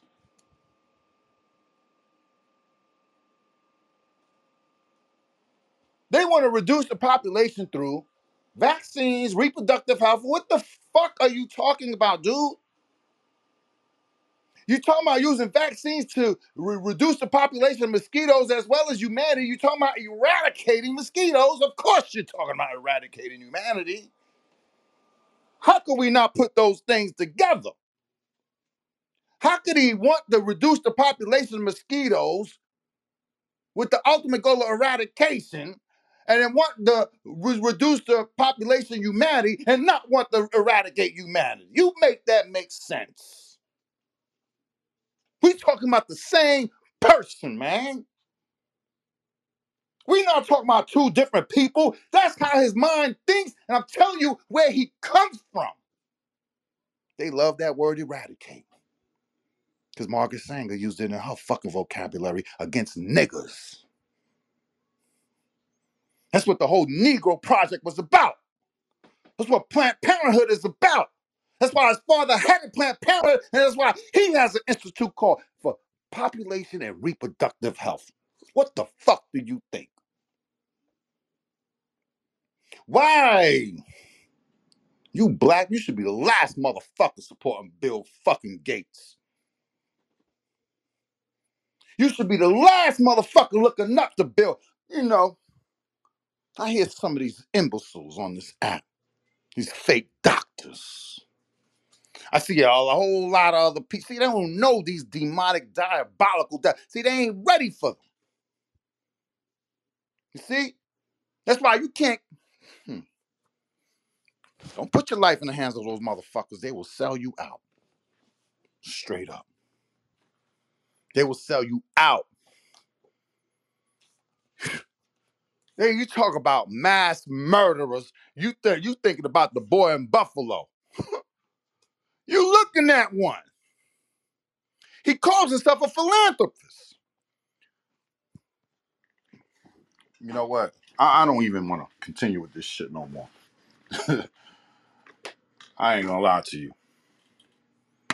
Because Tia sent me that article, and it's basically something I've been telling y'all all fucking. I've been telling y'all this shit since the beginning of this fucking year, but really since last year. But since the beginning of this year, I have been fucking telling you that we are on a record pace for the highest deaths of all fucking time. There's no other time in history where more people have died. And you want to know something else? The leading causes of deaths out here that you start hearing is unknown causes. Unknown, unknown, or sudden death, all this shit. Mysterious illness, unknown illness. How could people be so stupid, man? Yes, I'm calling them stupid. How could they be so fucking stupid? They are executing this plan. This man is eugenicist, man. This man is like Hitler, except he's being praised. He's still walking around free. And we have all the information that we need. What more do we need?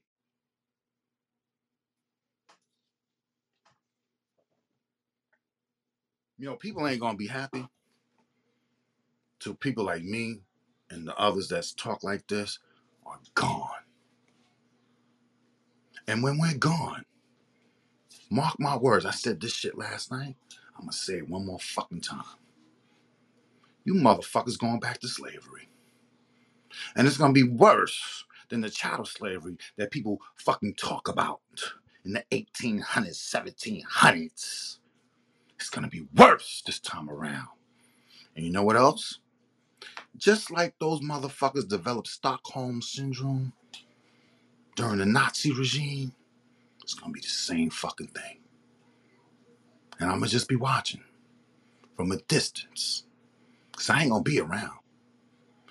Cause you see, I know what people thinking. Oh, I ain't gonna, uh, okay, keep thinking that. Keep thinking that. So that's the whole thing with these electric cars coming in. They ain't making no more gas cars after 2035. I'm just letting you know that shit now. So I, I, I, let me keep my. If they ain't making no parts, you. How people don't be thinking, man? What what do you own? Tell me what you own. You don't own shit. How the fuck you think you gonna make a market for gas cars? You don't own a motherfucking thing, nigga. What you own? How you gonna sell gasoline cars? You don't own shit. Fucking 2008 bail- bailout. They bailed out fucking Ford, GM, all these motherfucking large car, car manufacturers gave them billions of dollars. How much billions they gave you? And you think you're gonna change? Nigga, you crazy? Are you crazy? Yes, are y'all crazy? You motherfuckers is crazy. Yes. you calling me crazy?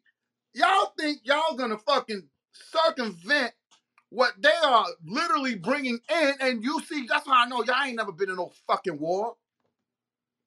You don't understand the politics of this shit. You're gonna be making gas cars where, nigga? Where you getting gas from? To put in them fucking cars. You own some fucking oil?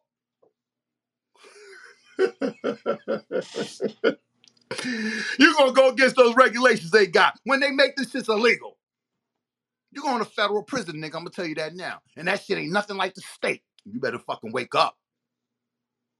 You walk into a state courtroom, Tia, tell them if I'm fucking lying. You walk into a state courtroom, you walk into a federal courtroom, you already see the di- not not fuck seen it, you feel the difference. Big time. Big time. Who the fuck y'all niggas think y'all fucking with? You ain't you ain't experienced shit yet, man. You talking out the side of your ass and your neck at the same time, thinking that you please, man. That's why sometimes I don't even waste my energy in debating these fuckers, because I know they ain't experienced shit yet. They are talking from the fairy tales that they see on fucking television. Fairy tales. All right? You got a federal case. That means you were either locked up by the ATF, the FBI, the Secret Service, one of the big boys. FBI ran up in President Trump house, nigga.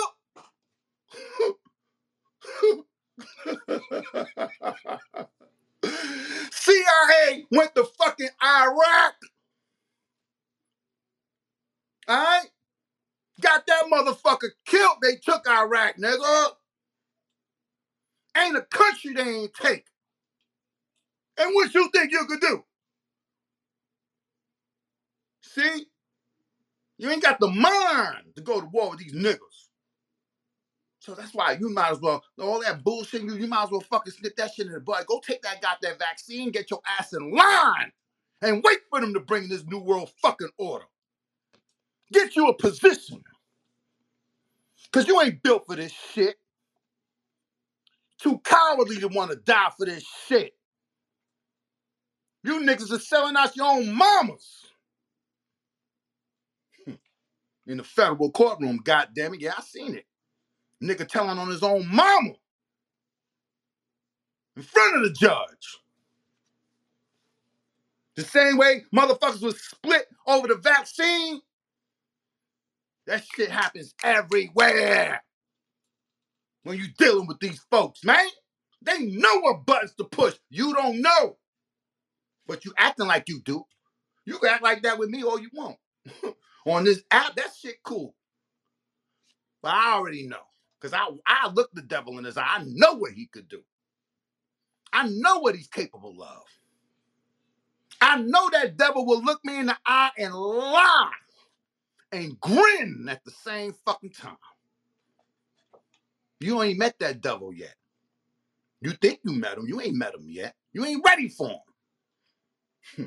man, I'm gonna close, man.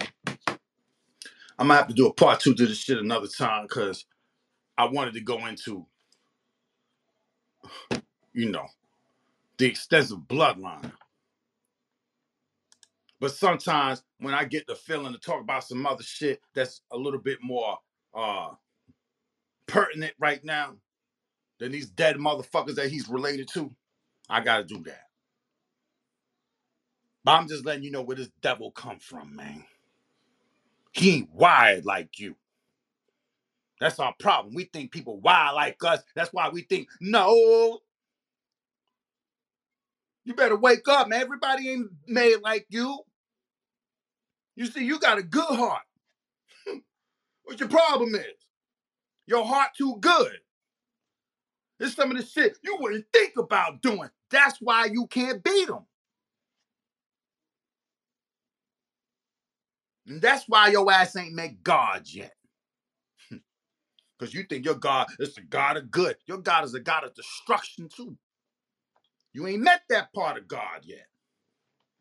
That's why you can't fight this goddamn devil.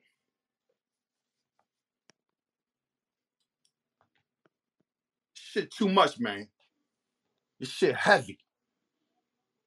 And really, for me, for me, the part that I I just the most difficult part for me is when I look at our people when they hear this stuff, and it's kind of like I'm not sure if it's going over their head. I ain't sure if they don't believe it. I don't. That's that's what really puzzles me because I'm not sure how they're receiving what I'm saying. But I again, it's not about it's not what I'm saying that you know what I mean.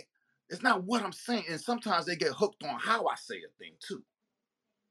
But it's not what I'm saying because again, you know, everything that I'm saying, I actually had to research and find. So that means that the information was out there, eh, but you had to put it together to receive the understanding. So all I'm telling you is something how I understand it. I'm telling you, go look at it your goddamn self so that you can understand it, interpret it your way, so you can understand the sense of urgency that we need. You see? That's what I'm talking about. I want people to have a sense of urgency. Because people move and react differently when they have a sense of urgency. You understand what I'm saying? That's what I'm talking about. I don't understand how people don't have a sense of urgency. And then don't say that dumbass shit all them coward ass niggas say. What can we do? Nigga. What does the person do when they have a sense of urgency? That's our problem. When we do get this shit right, now we get dumb all of a sudden. What do we do? Nigga, save your life. Again, forget how I'm saying it. Because how I'm saying that's just my personal expression. You may say it a different way, and that's cool. I'm saying investigate what I'm saying. Investigate it. See if it's true. See if what I'm saying is really happening. And once you see that it's really happening, then that sense of urgency should come upon you and you change your life. Your life. That's what matters. You change your life. You start changing the way that you do things. And once you change the way that you do things, that can have a ripple effect. Do you understand what I'm saying? Like me, personally, right now, I'm talking to you. My children in the next room, they hear me. They know what I'm talking about. They feel what I'm talking about, and they're young. That's what I want. Because that's having an effect on them. So that when they come and there's some real shit going on, they know how to respond when they need a sense of urgency. And I already see it in them right now. I don't need to interfere with what God's putting in them from what they're listening to. It's going to work. I'm telling you, you need to do the same. You can't hear this information and walk away the same person. That's what baffles me. That's what I, that is the biggest thing that I do not understand. How people can hear this and still be the same person after they hear it. Because then to me, that's saying, well, it went in one ear and went right out the other. they didn't hear it. That's why I'm back saying the shit again. We went to the Georgia Guidestones. I, I was I was in awe. I said, God damn, these motherfuckers had the fucking gall and audacity to write down 500,000 people who were the only people that should be on the planet. They wrote in eight different languages. That did something to me. You see? And how do we know we divinely guided? Because you go try to take your ass down and go see them consoles. Them motherfuckers is gone. So to you, it's a conspiracy theory. But to us that went there, me, Tia, Ed, all of us that was in that group, it's a fact. you see the difference? That's what I'm talking about. When we heard it, when we heard what Georgia what, what, what, when we heard it, we couldn't hear that information and be the same people. We had to go see it. And then after we saw it, we walked away different people. Because we know it to be true while you don't know it to be true. You know it to be a conspiracy theory, a possibility, because you didn't experience it. That's the difference. And that's what I was talking about earlier about the difference between us and Bill Gates. We both have 24 hours in the day. How he spends his time is different from how you spend your time. He spends his time dealing with facts, developing disciplines, nomenclature. You, you talk about people on this app who ain't doing shit. See? No wonder. No wonder he got power and you ain't got shit. It's the difference. Because we're not moving or reacting with a sense of urgency. He moved with a sense of urgency. Why? Because of white genetic annihilation, which is a real thing. He want to keep his bloodline pure. How else can he do it except but through eugenics? Man, I'm gonna finish, man. I'm gonna finish, yo. I'm gonna finish because I went a little bit over what I wanted to go, even though it was all good. But I guess I will play one part of this uh bloodline for y'all to listen to. I'll play a few minutes of it and then I'll open up the floor so everybody could, you know, you heard what you heard, you want to comment, you got questions, you could do that. I guess I'll play one part of it, play for some minutes so you can hear all the people that he's tied to. God almighty, man.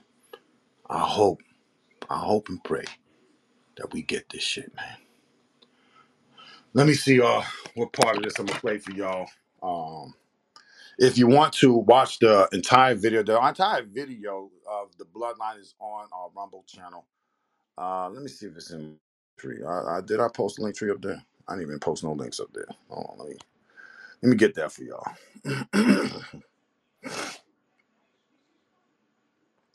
let me see if the rumble yeah, the rumble's on there. I'll put the rumble at the top. Wait a second. There's several different videos on that page, but the one I want you to watch is the one that's titled "Bill Gates' Entire Eugenics Bloodline Revealed." And you, when you go watch that, you will see the um, uh, the videos somewhere towards towards the bottom, I think. And then uh, you play it in your free time. It's only an hour and 15 minutes, but it's very, very informative. It even talks about his possible relation to Giselle Maxwell, the, the, the human trafficker, convicted human trafficker. So, and there's something else I wanted to mention with that too. uh, With the, uh, did y'all see the thing with Bill Gates and Epstein? How uh, he was in the interview, they asked him about Epstein, and he was like, "Well, he's dead now." what the fuck, man? Are we paying attention? Like, who says that? Where's this shit? at? Let me find out. I want, I want y'all to hear that shit too. I'm sorry. It's just a bunch of shit, man. That I just wish people would get it. I really do, man. Because this shit, all this shit is going down. It shouldn't be going down like this, yo. Oh man, let me see where it's at. Um, I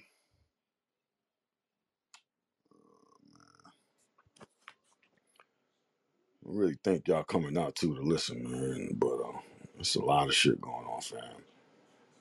Let me see here.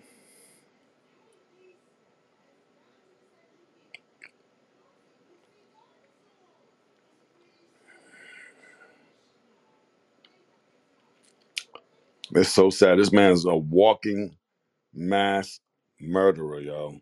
Straight up. Walking mass murderer. And it's just business as usual. I'm gonna play this. Uh, what was I looking for? I'd say something about Gates. Oh yeah, oh yeah, him and his. I want y'all to listen to this. I really want y'all. I'm gonna find it. I want y'all to listen to this shit here because it just doesn't make any sense to me. How this guy can literally go on national TV, say the things that he does, and we just sit there. He, he even predicted the other pandemic. He said, "Oh, the next one's gonna get the." I mean, come on, man. Uh, uh, where we at? It's, man, it's just so much, man. I, I, you know what? It's just so much I want to play for y'all and show y'all all this shit. But hold on a second. oh, so Tia, I, you, we could actually. I'm a, I'm actually done with that lecture, but I do want to talk about that article. Um, you sent me with the death. To read the people, read the read the people the title of that article. Uh, do you want me to read the article? Yeah, go ahead. Yeah, sure. Okay, it's a pretty quick read from the one. I mean, they have a number of stories out on it today. Um, I had just happened to just Google COVID um, USA just to see what the president death toll is. I hadn't looked at it in a minute to see what the president death toll is and all that. So I guess it's like at 1.2 million in the U.S. or 1,200,000. Um, but anyway, that's how I came across that article because all the top stories were talking about the life expectancy. U.S. life expectancy falls to lowest level um, since 1996. And then all the other articles were blaming it on COVID. But I'll read it really quick. I'm also walking around the track, so forgive me if I'm breathing heavy. Um, U.S. life expectancy has fallen to the lowest level since 1996, continuing a steep decline, largely driven by the COVID 19 pandemic. Government data showed life expectancy at birth now stands at 76.1 compared to age 79 in 2019. That is the steepest two year decline in a century. COVID 19 was the main contributing factor, according to the U.S. Centers for Disease Control and Prevention data. Life expectancy of Native Americans and Alaskan Natives fell by two years. According to the provisional data, life expectancy fell by 2.7 years between 2019 and 2021. The statistics show that COVID 19 accounted for 50% of the decline between 2020 and 2021. Between 2019 and 2020, the pandemic contributed to 74% of the decline. Unintentional injuries, a term which also includes drug overdoses, reached record highs in 2021 and contributed to 15.9% of the decline. Um, hey? Hey. Um, deaths from heart disease, chronic liver disease, and cirrhosis and suicides were also significant contributors. And then it breaks down the life expectancy around the world with um, Hong Kong being at 85, age 85. And then the US is like about six on the list is 76.1. And then the Central African Republic life expectancy is 54. So that's the comparison chart. So they're saying, um, hold on, I'll read some more. The fall in life expectancy was particularly pronounced among Native Americans and Alaska Natives. Since 2019, life expectancy among this demographic has dropped about 6.6 years, more than twice that of the, of the wider US population. The CDC statistics also highlight stark differences in life expectancy between men and women. For men, life expectancy fell about a year to 73.2 in 2021, while women's life expectancy fell by 10 months to 79.1. A separate set of 2020 data released last week also showed significant geographical differences across the country Life expectancy in Hawaii is the highest at 80.7 compared to 71.9 years in Mississippi. Um, life expectancy in the US is among the lowest of developed nations around the world. In the UK, for example, life expectancy stood around 79 for men and 82.9 for women in, in 2022 after it fell for the first time in, the, in 40 years. According to the latest available statistics from the World Bank, Hong Kong and China have the highest life expectancies at around 85, followed by Singapore at 84. Life expectancy in countries including Switzerland, Australia, Norway, hovers around 83. So yeah, we're really behind the ball. and somebody, it wasn't somebody on here about a couple weeks ago trying to say that uh, the Western countries have the highest life expectancies, and we have our medical industry is so good, and that's why we have the high, how do you figure? and it trips me out when people are just like, oh, I don't want to get sick in another country, da da da, because they think America is the best. But I'm like, no, not really. We have a pretty bad track record, and our life expectancy is declining. So with all this technology and all this advancement, we're going down.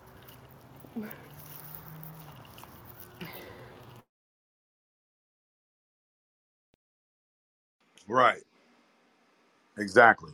Yeah, that tripped me out. I wish I had this article when that guy said that a couple of weeks ago. Because I'm like, no, you need to get your facts straight. exactly. And that's why, you know, we have to be mindful of what's going on. Because the deaths are rising. I saw an article or news thing. It was maybe about a week ago. I was suspended, so I couldn't save the the joint. I could just view it, but I couldn't save it. And the thing is, the article was basically saying that deaths in the United Kingdom were up. They said they were experiencing a thousand plus deaths a week, unexplainable. Go figure. Ah. I don't know, man. I, I, I just don't know, man. But I just got bad news today about one of my dance instructors, beautiful girl, 29 years old. They said she had some kind of medical event in her car and hit a guardrail, and then a semi truck hit her and took her out. damn, I'm like, right. And I, I usually have class with her every Monday night, so I'm just like, wow. And it's crazy because I'm like, she's 29, she's a dancer, she's really great athletic built, you know, she's very fit. hmm and yeah, I'm like, what kind of medical condition could she have had if, that's going to cause you to crash your car other than a stroke or a heart attack? so I have to really wonder, like, how did she have a heart attack at 29, you know, to cause herself to have this crash? but this has been like a lot going on here in LA and California. All these people dying in car accidents and car crashes. It's like really strange because we didn't even really have car crashes. As, like in Florida, in Miami, you saw a car crash every day. You saw flowers up every day. in LA, Southern California, I rarely saw car accidents out here. But lately, there have been so many, and people have been driving so erratic. I almost just got hit a few minutes ago. That's that's all. I'm just like, All what that, is wrong with yeah, that's people? all this crazy shit you see happening is because these people are, are vaccine induced. I told everybody that the people who designed these things, they weren't dumb. The guy who founded Moderna, who have developed this, that motherfucker went to Harvard. You go read his. I actually took the time to read some of the papers that he wrote. He's writing on stem stem cells. He he even wanted to make his own self glow. He merged himself with a lightning bug to make his arm glow. Like the dude is fucking. He's one of these mad scientists, and that's what they call themselves, mad scientists. They're not ashamed about it. So they developed some shit to make motherfuckers die, get heart disease, go crazy, and understand all it's not. And somebody else mentioned it. All these vaccines ain't the same. It ain't one size fits all. You got the same fucking poison. No, they design these things so that everybody dies a different way. Okay. Now, what I was mentioning earlier about the, I wanted you again. I, again, I just want you to, um, I want you to to the way these people think. Listen to the way they think. When you listen to the way they think, that basically shows you. Now, I already pointed out to you that, you know, with the whole uh, eugenics, how they view shit, this and that, right? And understand something. There are cryptic messages they give out every day. This, what I'm getting ready to play for you, was when they were questioning him about his involvement or relationship with Jeffrey Epstein. I want you to hear his fucking answer. Okay? I want you to hear his answer. And ask and that tell me if that man sounds like he has any remorse for meeting with someone who was a convicted child sex trafficker. Huh? Listen to this. These motherfuckers ain't playing with motherfuckers. Listen to this diabolical shit. Where is that? Hold you know about him It was reported at that time uh, that you had a number of meetings with Jeffrey Epstein, who, when you met him 10 years ago, he was convicted of soliciting prostitution from minors. What did you know about him when you were meeting with him, as you've said yourself, uh, in the hopes of raising money? Uh, you know, I had dinners with him. Uh, I regret doing that. He had relationships with uh, people he said, you know, would give to global health, which is a uh, interest I have. You know, not nearly enough philanthropy goes in that direction. Uh, you know, those meetings were were a mistake. They didn't result in uh, what he purported, and I cut them off. You know, that goes back a long time ago now. Uh, there's you know, so there's nothing new on that. It was reported that you continue to meet with him over several years, um, and that, in other words, a number of meetings. Um, what did you do when you found out about his background? Well, you know, I've said I regretted having those dinners, uh, and there's nothing, absolutely nothing new on that. Is there a lesson for you, for anyone else looking looking at this? Well, he's dead, so uh, you know, in general, you always have to be careful. Uh, and you know, the That's my favorite. you know, I'm Play that shit again. Hold on. anyone else looking looking at this? Well, he's dead, so uh, you know, in general, you always have to be careful. Uh, and you know, the you know, I'm I'm very proud of what we've done in philanthropy. Very proud of the work of the foundation. Uh, you know, and that's that's what I get up every day and focus on. Yo, hold on, man. That, I hope y'all heard that because She literally asked the man. She said, "Look," she said, "Is any lessons?" And his response was, "Well, he's dead now." I mean, if that's not an indication of what these motherfuckers gonna do to you if you cross that goddamn line, I don't know what is. All right. He basically lets you know, y'all motherfuckers keep goddamn pride. You're gonna end up like his motherfucking ass in the box. Which he may not even be in the box. This man may be in Greenland chilling somewhere with some more child children that he's fucking with. But uh man, it's wild, yo. Uh well, family, y'all got any questions, the floor is open. You want this is the time to raise your hand and come on up and we can dig right into this shit on anything you heard. You got any questions on anything you heard? Um and we can go into it and you know, but man, this is so crazy, y'all.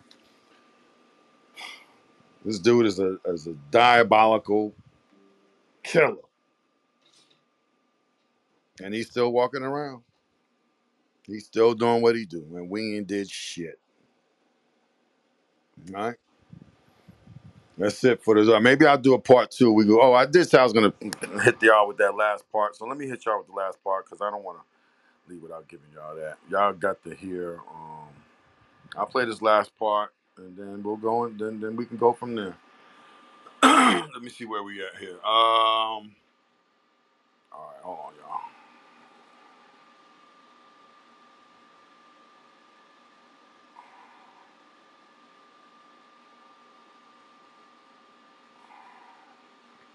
All right, let's get here, man. I don't know.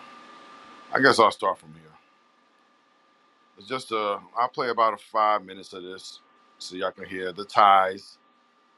There is one actually. I don't know. Let me see. I'll get to the one where they say he might be tied to uh Giselle as well.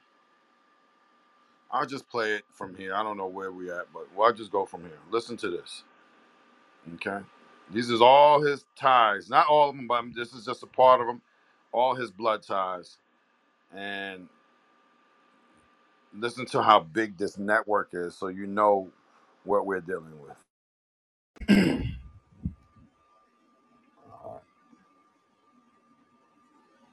Now we have Bill Gates related to John Kerry through both the Gates Forbes line and his Curtis Lowe line. As you've noticed, he is from a long line of banking families, but his mother's Maxwell line is where things really start to get interesting. Gates has distant ties through his Dutch Maxwell Phillips line to the Bush family, which could be an entire film in itself. But for time's sake, we want to go look at his other Maxwell lines. Back to the Taylor line, where we saw him connected to John Taylor of Lloyd's Bank. We have Gates related to Lemuel and Eilley Bowers, the Comstock gold mine millionaires in Nevada. Funny enough, their haunted mansion is a popular ghost hunter destination today.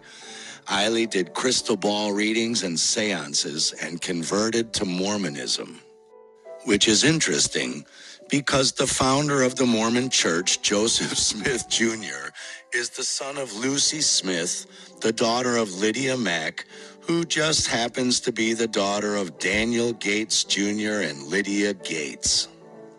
And that Bowers family traces down to Samuel Bowers, the founder and imperial wizard of the White Knights of the Ku Klux Klan. Sit down, Margaret. The Maxwell Taylor Bowers bloodline also gets us to the Reverend Frederick Taylor Gates. The fact checkers are correct in saying that Frederick Taylor Gates is not Bill Gates' grandfather through either his father or his mother's immediate line. What they are either hiding or unaware of is that they are nonetheless related through the Taylor Bowers lineage and have once again married into other parts of the Gates peerage lineage.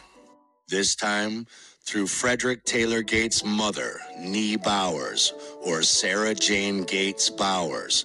Wikipedia admits Gates was the son of Sarah Jane Nee Bowers Gates. Frederick Taylor Gates was the principal business and philanthropic advisor to the major industrialist John D. Rockefeller. We now know what billionaire philanthropy really is. And remember, John's son David is a member of the Good Club with Bill Gates. It's a big club, and you ain't in it. You and I are not in the big club. They don't give a fuck about you. They don't give a fuck about you. They don't care about you at all. At all. At all. Yeah. You know? Because the owners of this country know the truth. It's called the American dream because you have to be asleep to believe it. We read that Gates became the Rockefellers' key philanthropic and business advisor, where he oversaw Rockefeller's investments. John D. Rockefeller nominated Gates as his senior business advisor. In this capacity, Gates steered Rockefeller's senior money predominantly to syndicates arranged by the investment house of Kuhn, Loeb, and J.P. Morgan. Although Gates is recognized today as a philanthropic advisor, Rockefeller himself regarded Gates as the greatest businessman he had encountered in his life, skipping such prominent figures of the time as Henry Ford, Carnegie, and even himself.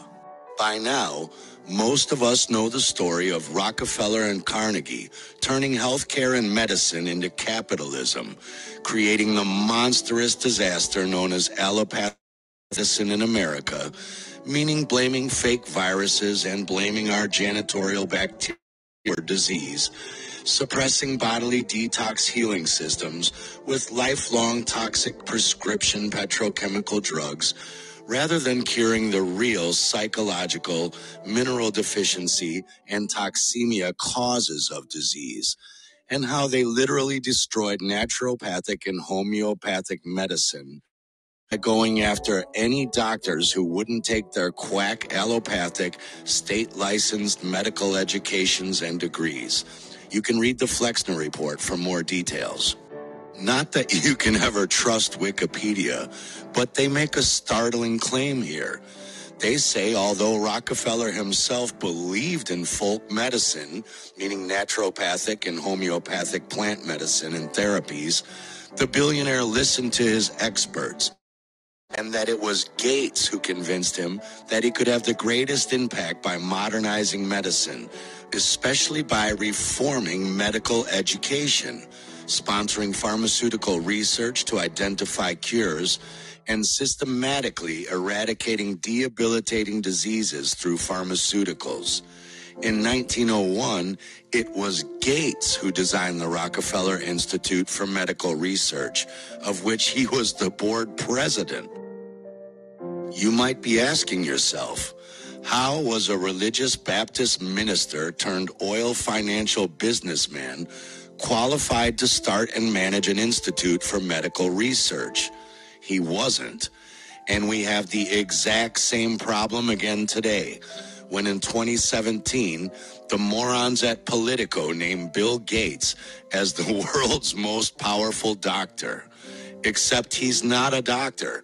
He's a computer software mogul turned vaccine investment businessman. Meet the world's most tasty watermelon pizza. This history is important because it was Frederick Taylor Gates' son, Frederick Lamont Gates, who was the doctor at Fort Riley, Kansas in 1917, giving the camp three injections in three weeks of a highly toxic experimental bacterial meningitis vaccine, contributing toward the sickness and death they later called the Spanish flu. The fact checkers even add that his father, Reverend Frederick Taylor Gates, also participated in the meningitis vaccination process, and that Gates Rockefeller Institute for Medical Research carried out a large scale bacterial meningitis vaccination on the whole U.S. Army in 1918, supervised by Frederick L. Gates. We've already covered in great detail at the end of our film Biochemistry Debunks Corona, how the endless vaccines and boosters killed only the vaccinated in 1918, and how the public was conned into believing that the returning soldiers who were sick and dying from the Army vaccination program were contagious, so the public needed to be vaccinated to protect them from catching the soldiers' fake Spanish flu virus. And you can pause and read these two screens as well for more information. It will take too long to go over that information again here. Just know that Bill Gates' relatives were doing the exact same thing back then that Bill Gates is doing himself again today. If you're wondering how 20 to 50 million people died back in 1918, practically the entire population had been injected with up to 12 different toxic shots and booster serum variations, while the poor soldiers were all given 14 to 25 shots and booster variations. If you think these crazies are going to do any less than that to you today with their endless variant scare stories and boosters, then you simply don't understand how Bill Gates intends to make $200 billion profit off of injecting you. So far, he's only made 26 billion off of two shots and one booster. Where do you think the other 174 billion are going to come from, if not endless variant boosters? They're already making up Delmicron, a super strain hybrid between Delta and Omicron there's been over a 20 to 1 return. If you had put that money into an S&P 500 and reinvested the dividends, you'd come up with something like $17 billion, but you think it's $200 billion. Here, yeah. Never forget, money is a secondary motivation for these people. Depopulation is always the goal of these eugenics-driven philanthropists, which leads us back to the Maxwells. Bill Gates' mother is Mary Maxwell Gates. Through her father's bloodline, Gates traces back to the Burke's peerage relatives of James Clerk Maxwell, known for Maxwell's equations and inventing the theory of electromagnetic radiation, the first theory to describe electricity. Here, we have another Department of Energy connection for Gates, and Maxwell's equations are vital for developing the nanomagnetic technology necessary for the bioelectric sensors and energy harvesters that will interact with the nanotechnology in the vaccine injections, which may just be a coincidence. Speaking of coincidence, the self proclaimed father of this rushed vaccine technology had an MIT electrical engineering and radiation physicist uncle, John George Trump, whose daughter Karen Trump left New Hampshire, moved to Los Alamos, New Mexico, and married the MIT physicist John Charles Ingraham, who works at Los Alamos National Laboratory. Isn't it a small world, though? Gates' mother was a school teacher with a bachelor's degree in education. Somehow, she became the first female president of King County's United Way, once the largest nonprofit organization in the U.S., where she served with IBM's CEO John Opel, who released IBM's first personal computer. Yes, that one. King County itself is named after William R. King, former U.S. diplomat, senator, and vice president. Gates then becomes the first woman to sit on the board of directors for First Interstate Bank, the eighth largest banking company in the U.S. and now Wells Fargo. Then she gets on the board of directors for Unigard Security Insurance Group and Pacific Northwest Bell, an AT&T telecommunications company, and she also sat on the board of governors for the University of Washington. That's one hell of a school teacher. How was she qualified, and how did a woman rise to such positions back in the pre feminist era? As it just so happens, her paternal grandfather, James Willard Maxwell Sr., was the president of the National City Bank in Seattle for 20 years and a director for the Seattle branch of the Federal Reserve Bank of San Francisco. Not only that, but his son, James Willard Maxwell Jr., Mary's father and Bill Gates' grandfather, was himself a prominent banker in Lincoln, Nebraska, who later moved to King County, Washington. Gates is related to the Lincolns of Nebraska through his Curtis line. Not only that, but the first interstate bank that Gates' mother sat on the board of directors for has its origins and headquarters in Billings, Montana. Bill Gates is related to the Bill through his father's side. What is also interesting about Mary Gates' father being a prominent Lincoln, Nebraska banker and Mary herself being president of the United Way in King County and sitting on the board of directors of First Interstate Bank System is that one of the original banks in First Interstate Bank System belonged to Charles Henry King, who was a major business mogul and banker from Omaha, Nebraska, 35 miles from Mary's father in Lincoln. Charles Henry King was a Freemason and the grandfather of President Gerald Ford. And Bill Gates just happens to be related to both of them, father's Gates bloodline. Through Mary Gates Maxwell's mother's line, Bill's grandmother was Adele Maxwell Thompson. His great grandmother was Ida Thompson, whose sister, Bill's great aunt, was Fleda Bella Moak the wife of Gaston Moak, who emigrated from the Swiss banking capital Bern, Switzerland, to Montesano, Washington, as you do, about 70 miles from where Bill grew up. Bill's great uncle Gaston Moak owned a jewelry store, served as the city treasurer, was president of the Chamber of Commerce several times. He headed the Ingalls, and he headed the Knights of Pythias. I repeat, he wasn't just a member, he headed the Knights of Pythias. The Knights of Pythias is a fraternal secret society and the first ever fraternal organization to receive a charter under an act of the United States Congress. And here's why you've never heard of them. Why is that, ladies? It's because in 1923, when the Ku Klux Klan came to Lexington, Illinois to recruit new members, at a rally of more than 3,000 KKK members in attendance of the initiation ceremony of more than 100 new Klansmen, the Knights of Pythias announced to the crowd that nearly 40,000 Knights of Pythias had joined the Ku Klux Klan the previous Tuesday night. By November of that year, the Knights of Pythias's newspaper column in the local Lexington Unit Journal newspaper estimated that 80% of their members were also Klansmen and that 60% of the local KKK were members of the Knights of Pythias. It is through Gaston Moak that Gates is distantly related to Ted Turner, another billionaire eugenicist and member of the Good Club. Brother Ted Turner on the cover. Ted, where you at? And now for your million dollar question Is the conspiracy theory true? Are Bill Gates and Ghislaine Maxwell first cousins?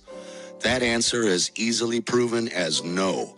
The fact checkers at Reuters are this time correct. They are not first cousins but are they related to each other? While I was personally unable to definitively prove it, I can show you why there is reason to suspect it. Ghislaine Maxwell's father, Sir Robert Maxwell, was the infamous British media proprietor, former member of parliament, Israeli spy, and fraudster. He was knighted nonetheless. But that is not his real name. His real name is Jan Ludwig Hyman Benjamin Hoch, or Hosh. Very similar but different Ashkenazi meanings to Mok and Blok. The first weird thing we notice is that Robert Maxwell, aka Jan Ludwig Hoch, had a brother also named Jan Ludwig Hoch. Who the hell gives two of their sons the exact same name? The second thing we notice is that Maxwell's genealogy page was just updated a month ago, December 3rd, 2021, by Sam Katz. Why?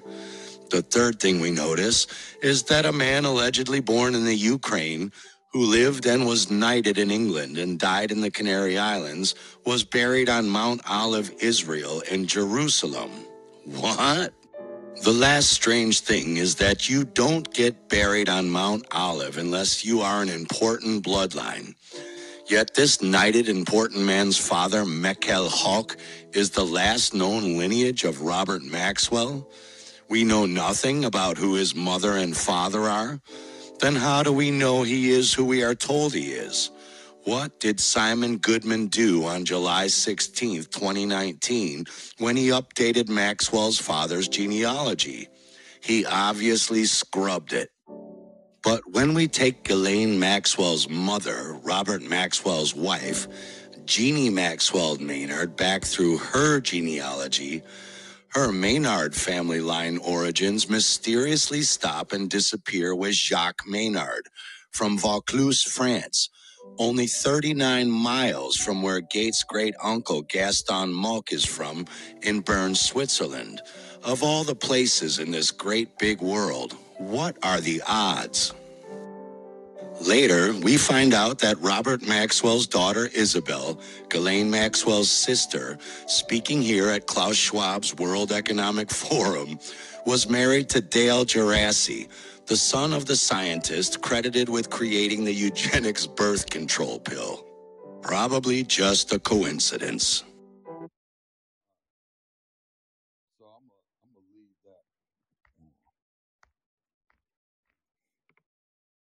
See, you view as you could as you've heard, their connections run deep. Ghislaine Maxwell, all these eugenicists, uh, just listen. Bankers, you see? And a lot of these people you've not even heard of. These are the people that behind the scenes. So just like that room we had yesterday on the paper bloodlines, the people who run the world you never see. People like Gates, Frontline, Rockefellers, all these people, that's, that's who they put in the front. But the people who are really doing the dirty work behind the scenes, we never rarely get to hear them. And when you just listen to all of these connections, banks, uh, you know, just medicine, you name it, that's what we're up against. That's why we are in the situation that we're in. And it's I trust me, I know it's enormous. That's why I mentioned earlier that once you get this, then you realize the enormity of the situation. This ain't no shit that we could just think our way of out of overnight. No, that is impossible. That is not going to happen. This is some shit that is the way they calculated it. We're gonna have to calculate our shit too, because they got the banks, they got the hospitals, they got the schools, they got everything. Right? It's enormous. I know. You listen to the bloodline. How far back this shit go? So yes, I know, but it's still at the same time. It's kind of like you know the Wizard of Oz at the end. you hear the big voice, "Roll, roll, roll, roll," you pull the fucking veil, and ain't none of the little fucking dude. It's the same type of thing. You know what I mean? Like, m- but mentally, we have to be there. Mentally, we have to be there before we even approach anything like that. So, uh, I guess I'm gonna leave it at that. Like I mentioned, the I put the uh, it's in my Linktree. Make sure. Yeah, it's right up top. You go follow the Rumble page. Once you hit the Rumble page, you'll scroll down. You'll see that video there. That and some other videos as well. All of them are good. Um, but that particular one is called Bill Gates' Entire Eugenics Bloodline. Look at it. Look at it. Very informative video. It gives you a lot of information. It gives you a great understanding on all of this shit that we're dealing with. You know what I'm saying? And, you know, put it in perspective. You know, put it in perspective and think to yourself, okay, if all this shit is true, which it is, if all this shit is true, right? I need to develop a plan for me, myself, my children, you know what I'm saying? So they can have a way. Because if not, you see how this shit going now. Everybody's just rolling along with the plan and tears just read it to you. People dying, record numbers, left and right. I told you about the dude. He said earlier. He said from the population council. He said, "Hey, poison their waters. Poison their waters." And believe me when I tell you, they'll do it. So we gotta think with a sense of urgency, put together a plan, change your life. All this stuff, change your life. If you don't depend on them, they have nothing. It's just the bottom line. We don't depend on them for anything. They have nothing. Because if you ain't gonna go do it, they're gonna have to get out there doing it themselves. And that's something that, that they are not taking the risk of doing. Believe. Uh so with that being said, family, that is it. You know, on the uh, lecture, the video, anything, any last words, questions, comments, anything, you more than welcome. To come up, come up, say hi, anything. Um, I'm with it. Whatever you want to do. This will also be on the podcast uh, upload. I am on Spotify. I am on Apple and Google Podcasts. You can find us under the same name as the club, Executive Office of Dr. Black. You'll find it. Follow me on Spotify. Might, the links might be up in there. Let me see if the links up in that Linktree. I don't know if I put them up there or not. If not, I will put them up there. And you can go uh, follow on Apple or whatever, whatever. Find it so you can hear it. Share it. Have some of your coworkers listen to it or something. Maybe it made it, they might get into it and wake up and want to be a part of the what we doing. Um, other than that, family, that's it. Any last words to you? Anybody? Let me start. Hold on, man. Some of y'all, y'all think this is going to be part of the closing routine. I'll start bringing y'all up, and y'all just say anything. Peace, Oh, peace, peace you to bringing every. people What up? up? Oh, okay. What up, Tia? Oh no, I didn't know if you were closing the room or if you were opening the floor. Oh, I'm- just I'm opening the floor now to see if anybody got some words to say before we get up out okay. of here. Okay, Any cool. questions? Anything? Anything? Anything, y'all? Okay. What you gang? Huh? Football gang? What'd you say? I said, are you at a football game or something? My, nephew's football practice. Okay, that's what I figured. I hear the whistles and shit. Yeah. All right, I invited some of y'all. Somebody come up, say hi, say anything, good night, anything. We rolling on uh, on up out of here. What y'all got, fam? Nothing. So That's how y'all gonna do me tonight. no, but you gave us good information. That was very good and informative information. Definitely something to really put on people's brains. No doubt, man. I know it, man. People, people. Hey, this is this is why we do it. This is exactly why we do it. Yep. Mm, well, that's it, family. Well, tomorrow I do have another room scheduled. Make sure y'all RSVP for that room as well. Uh, that room is titled. Uh, oh, it's about the electric. The end of gas cars are electric cars for safety or control. So, um, yeah. So, good. Say goodbye to your gas cars because this is gone. uh, and you know they're gonna make that happen. You've got about maybe ten more years.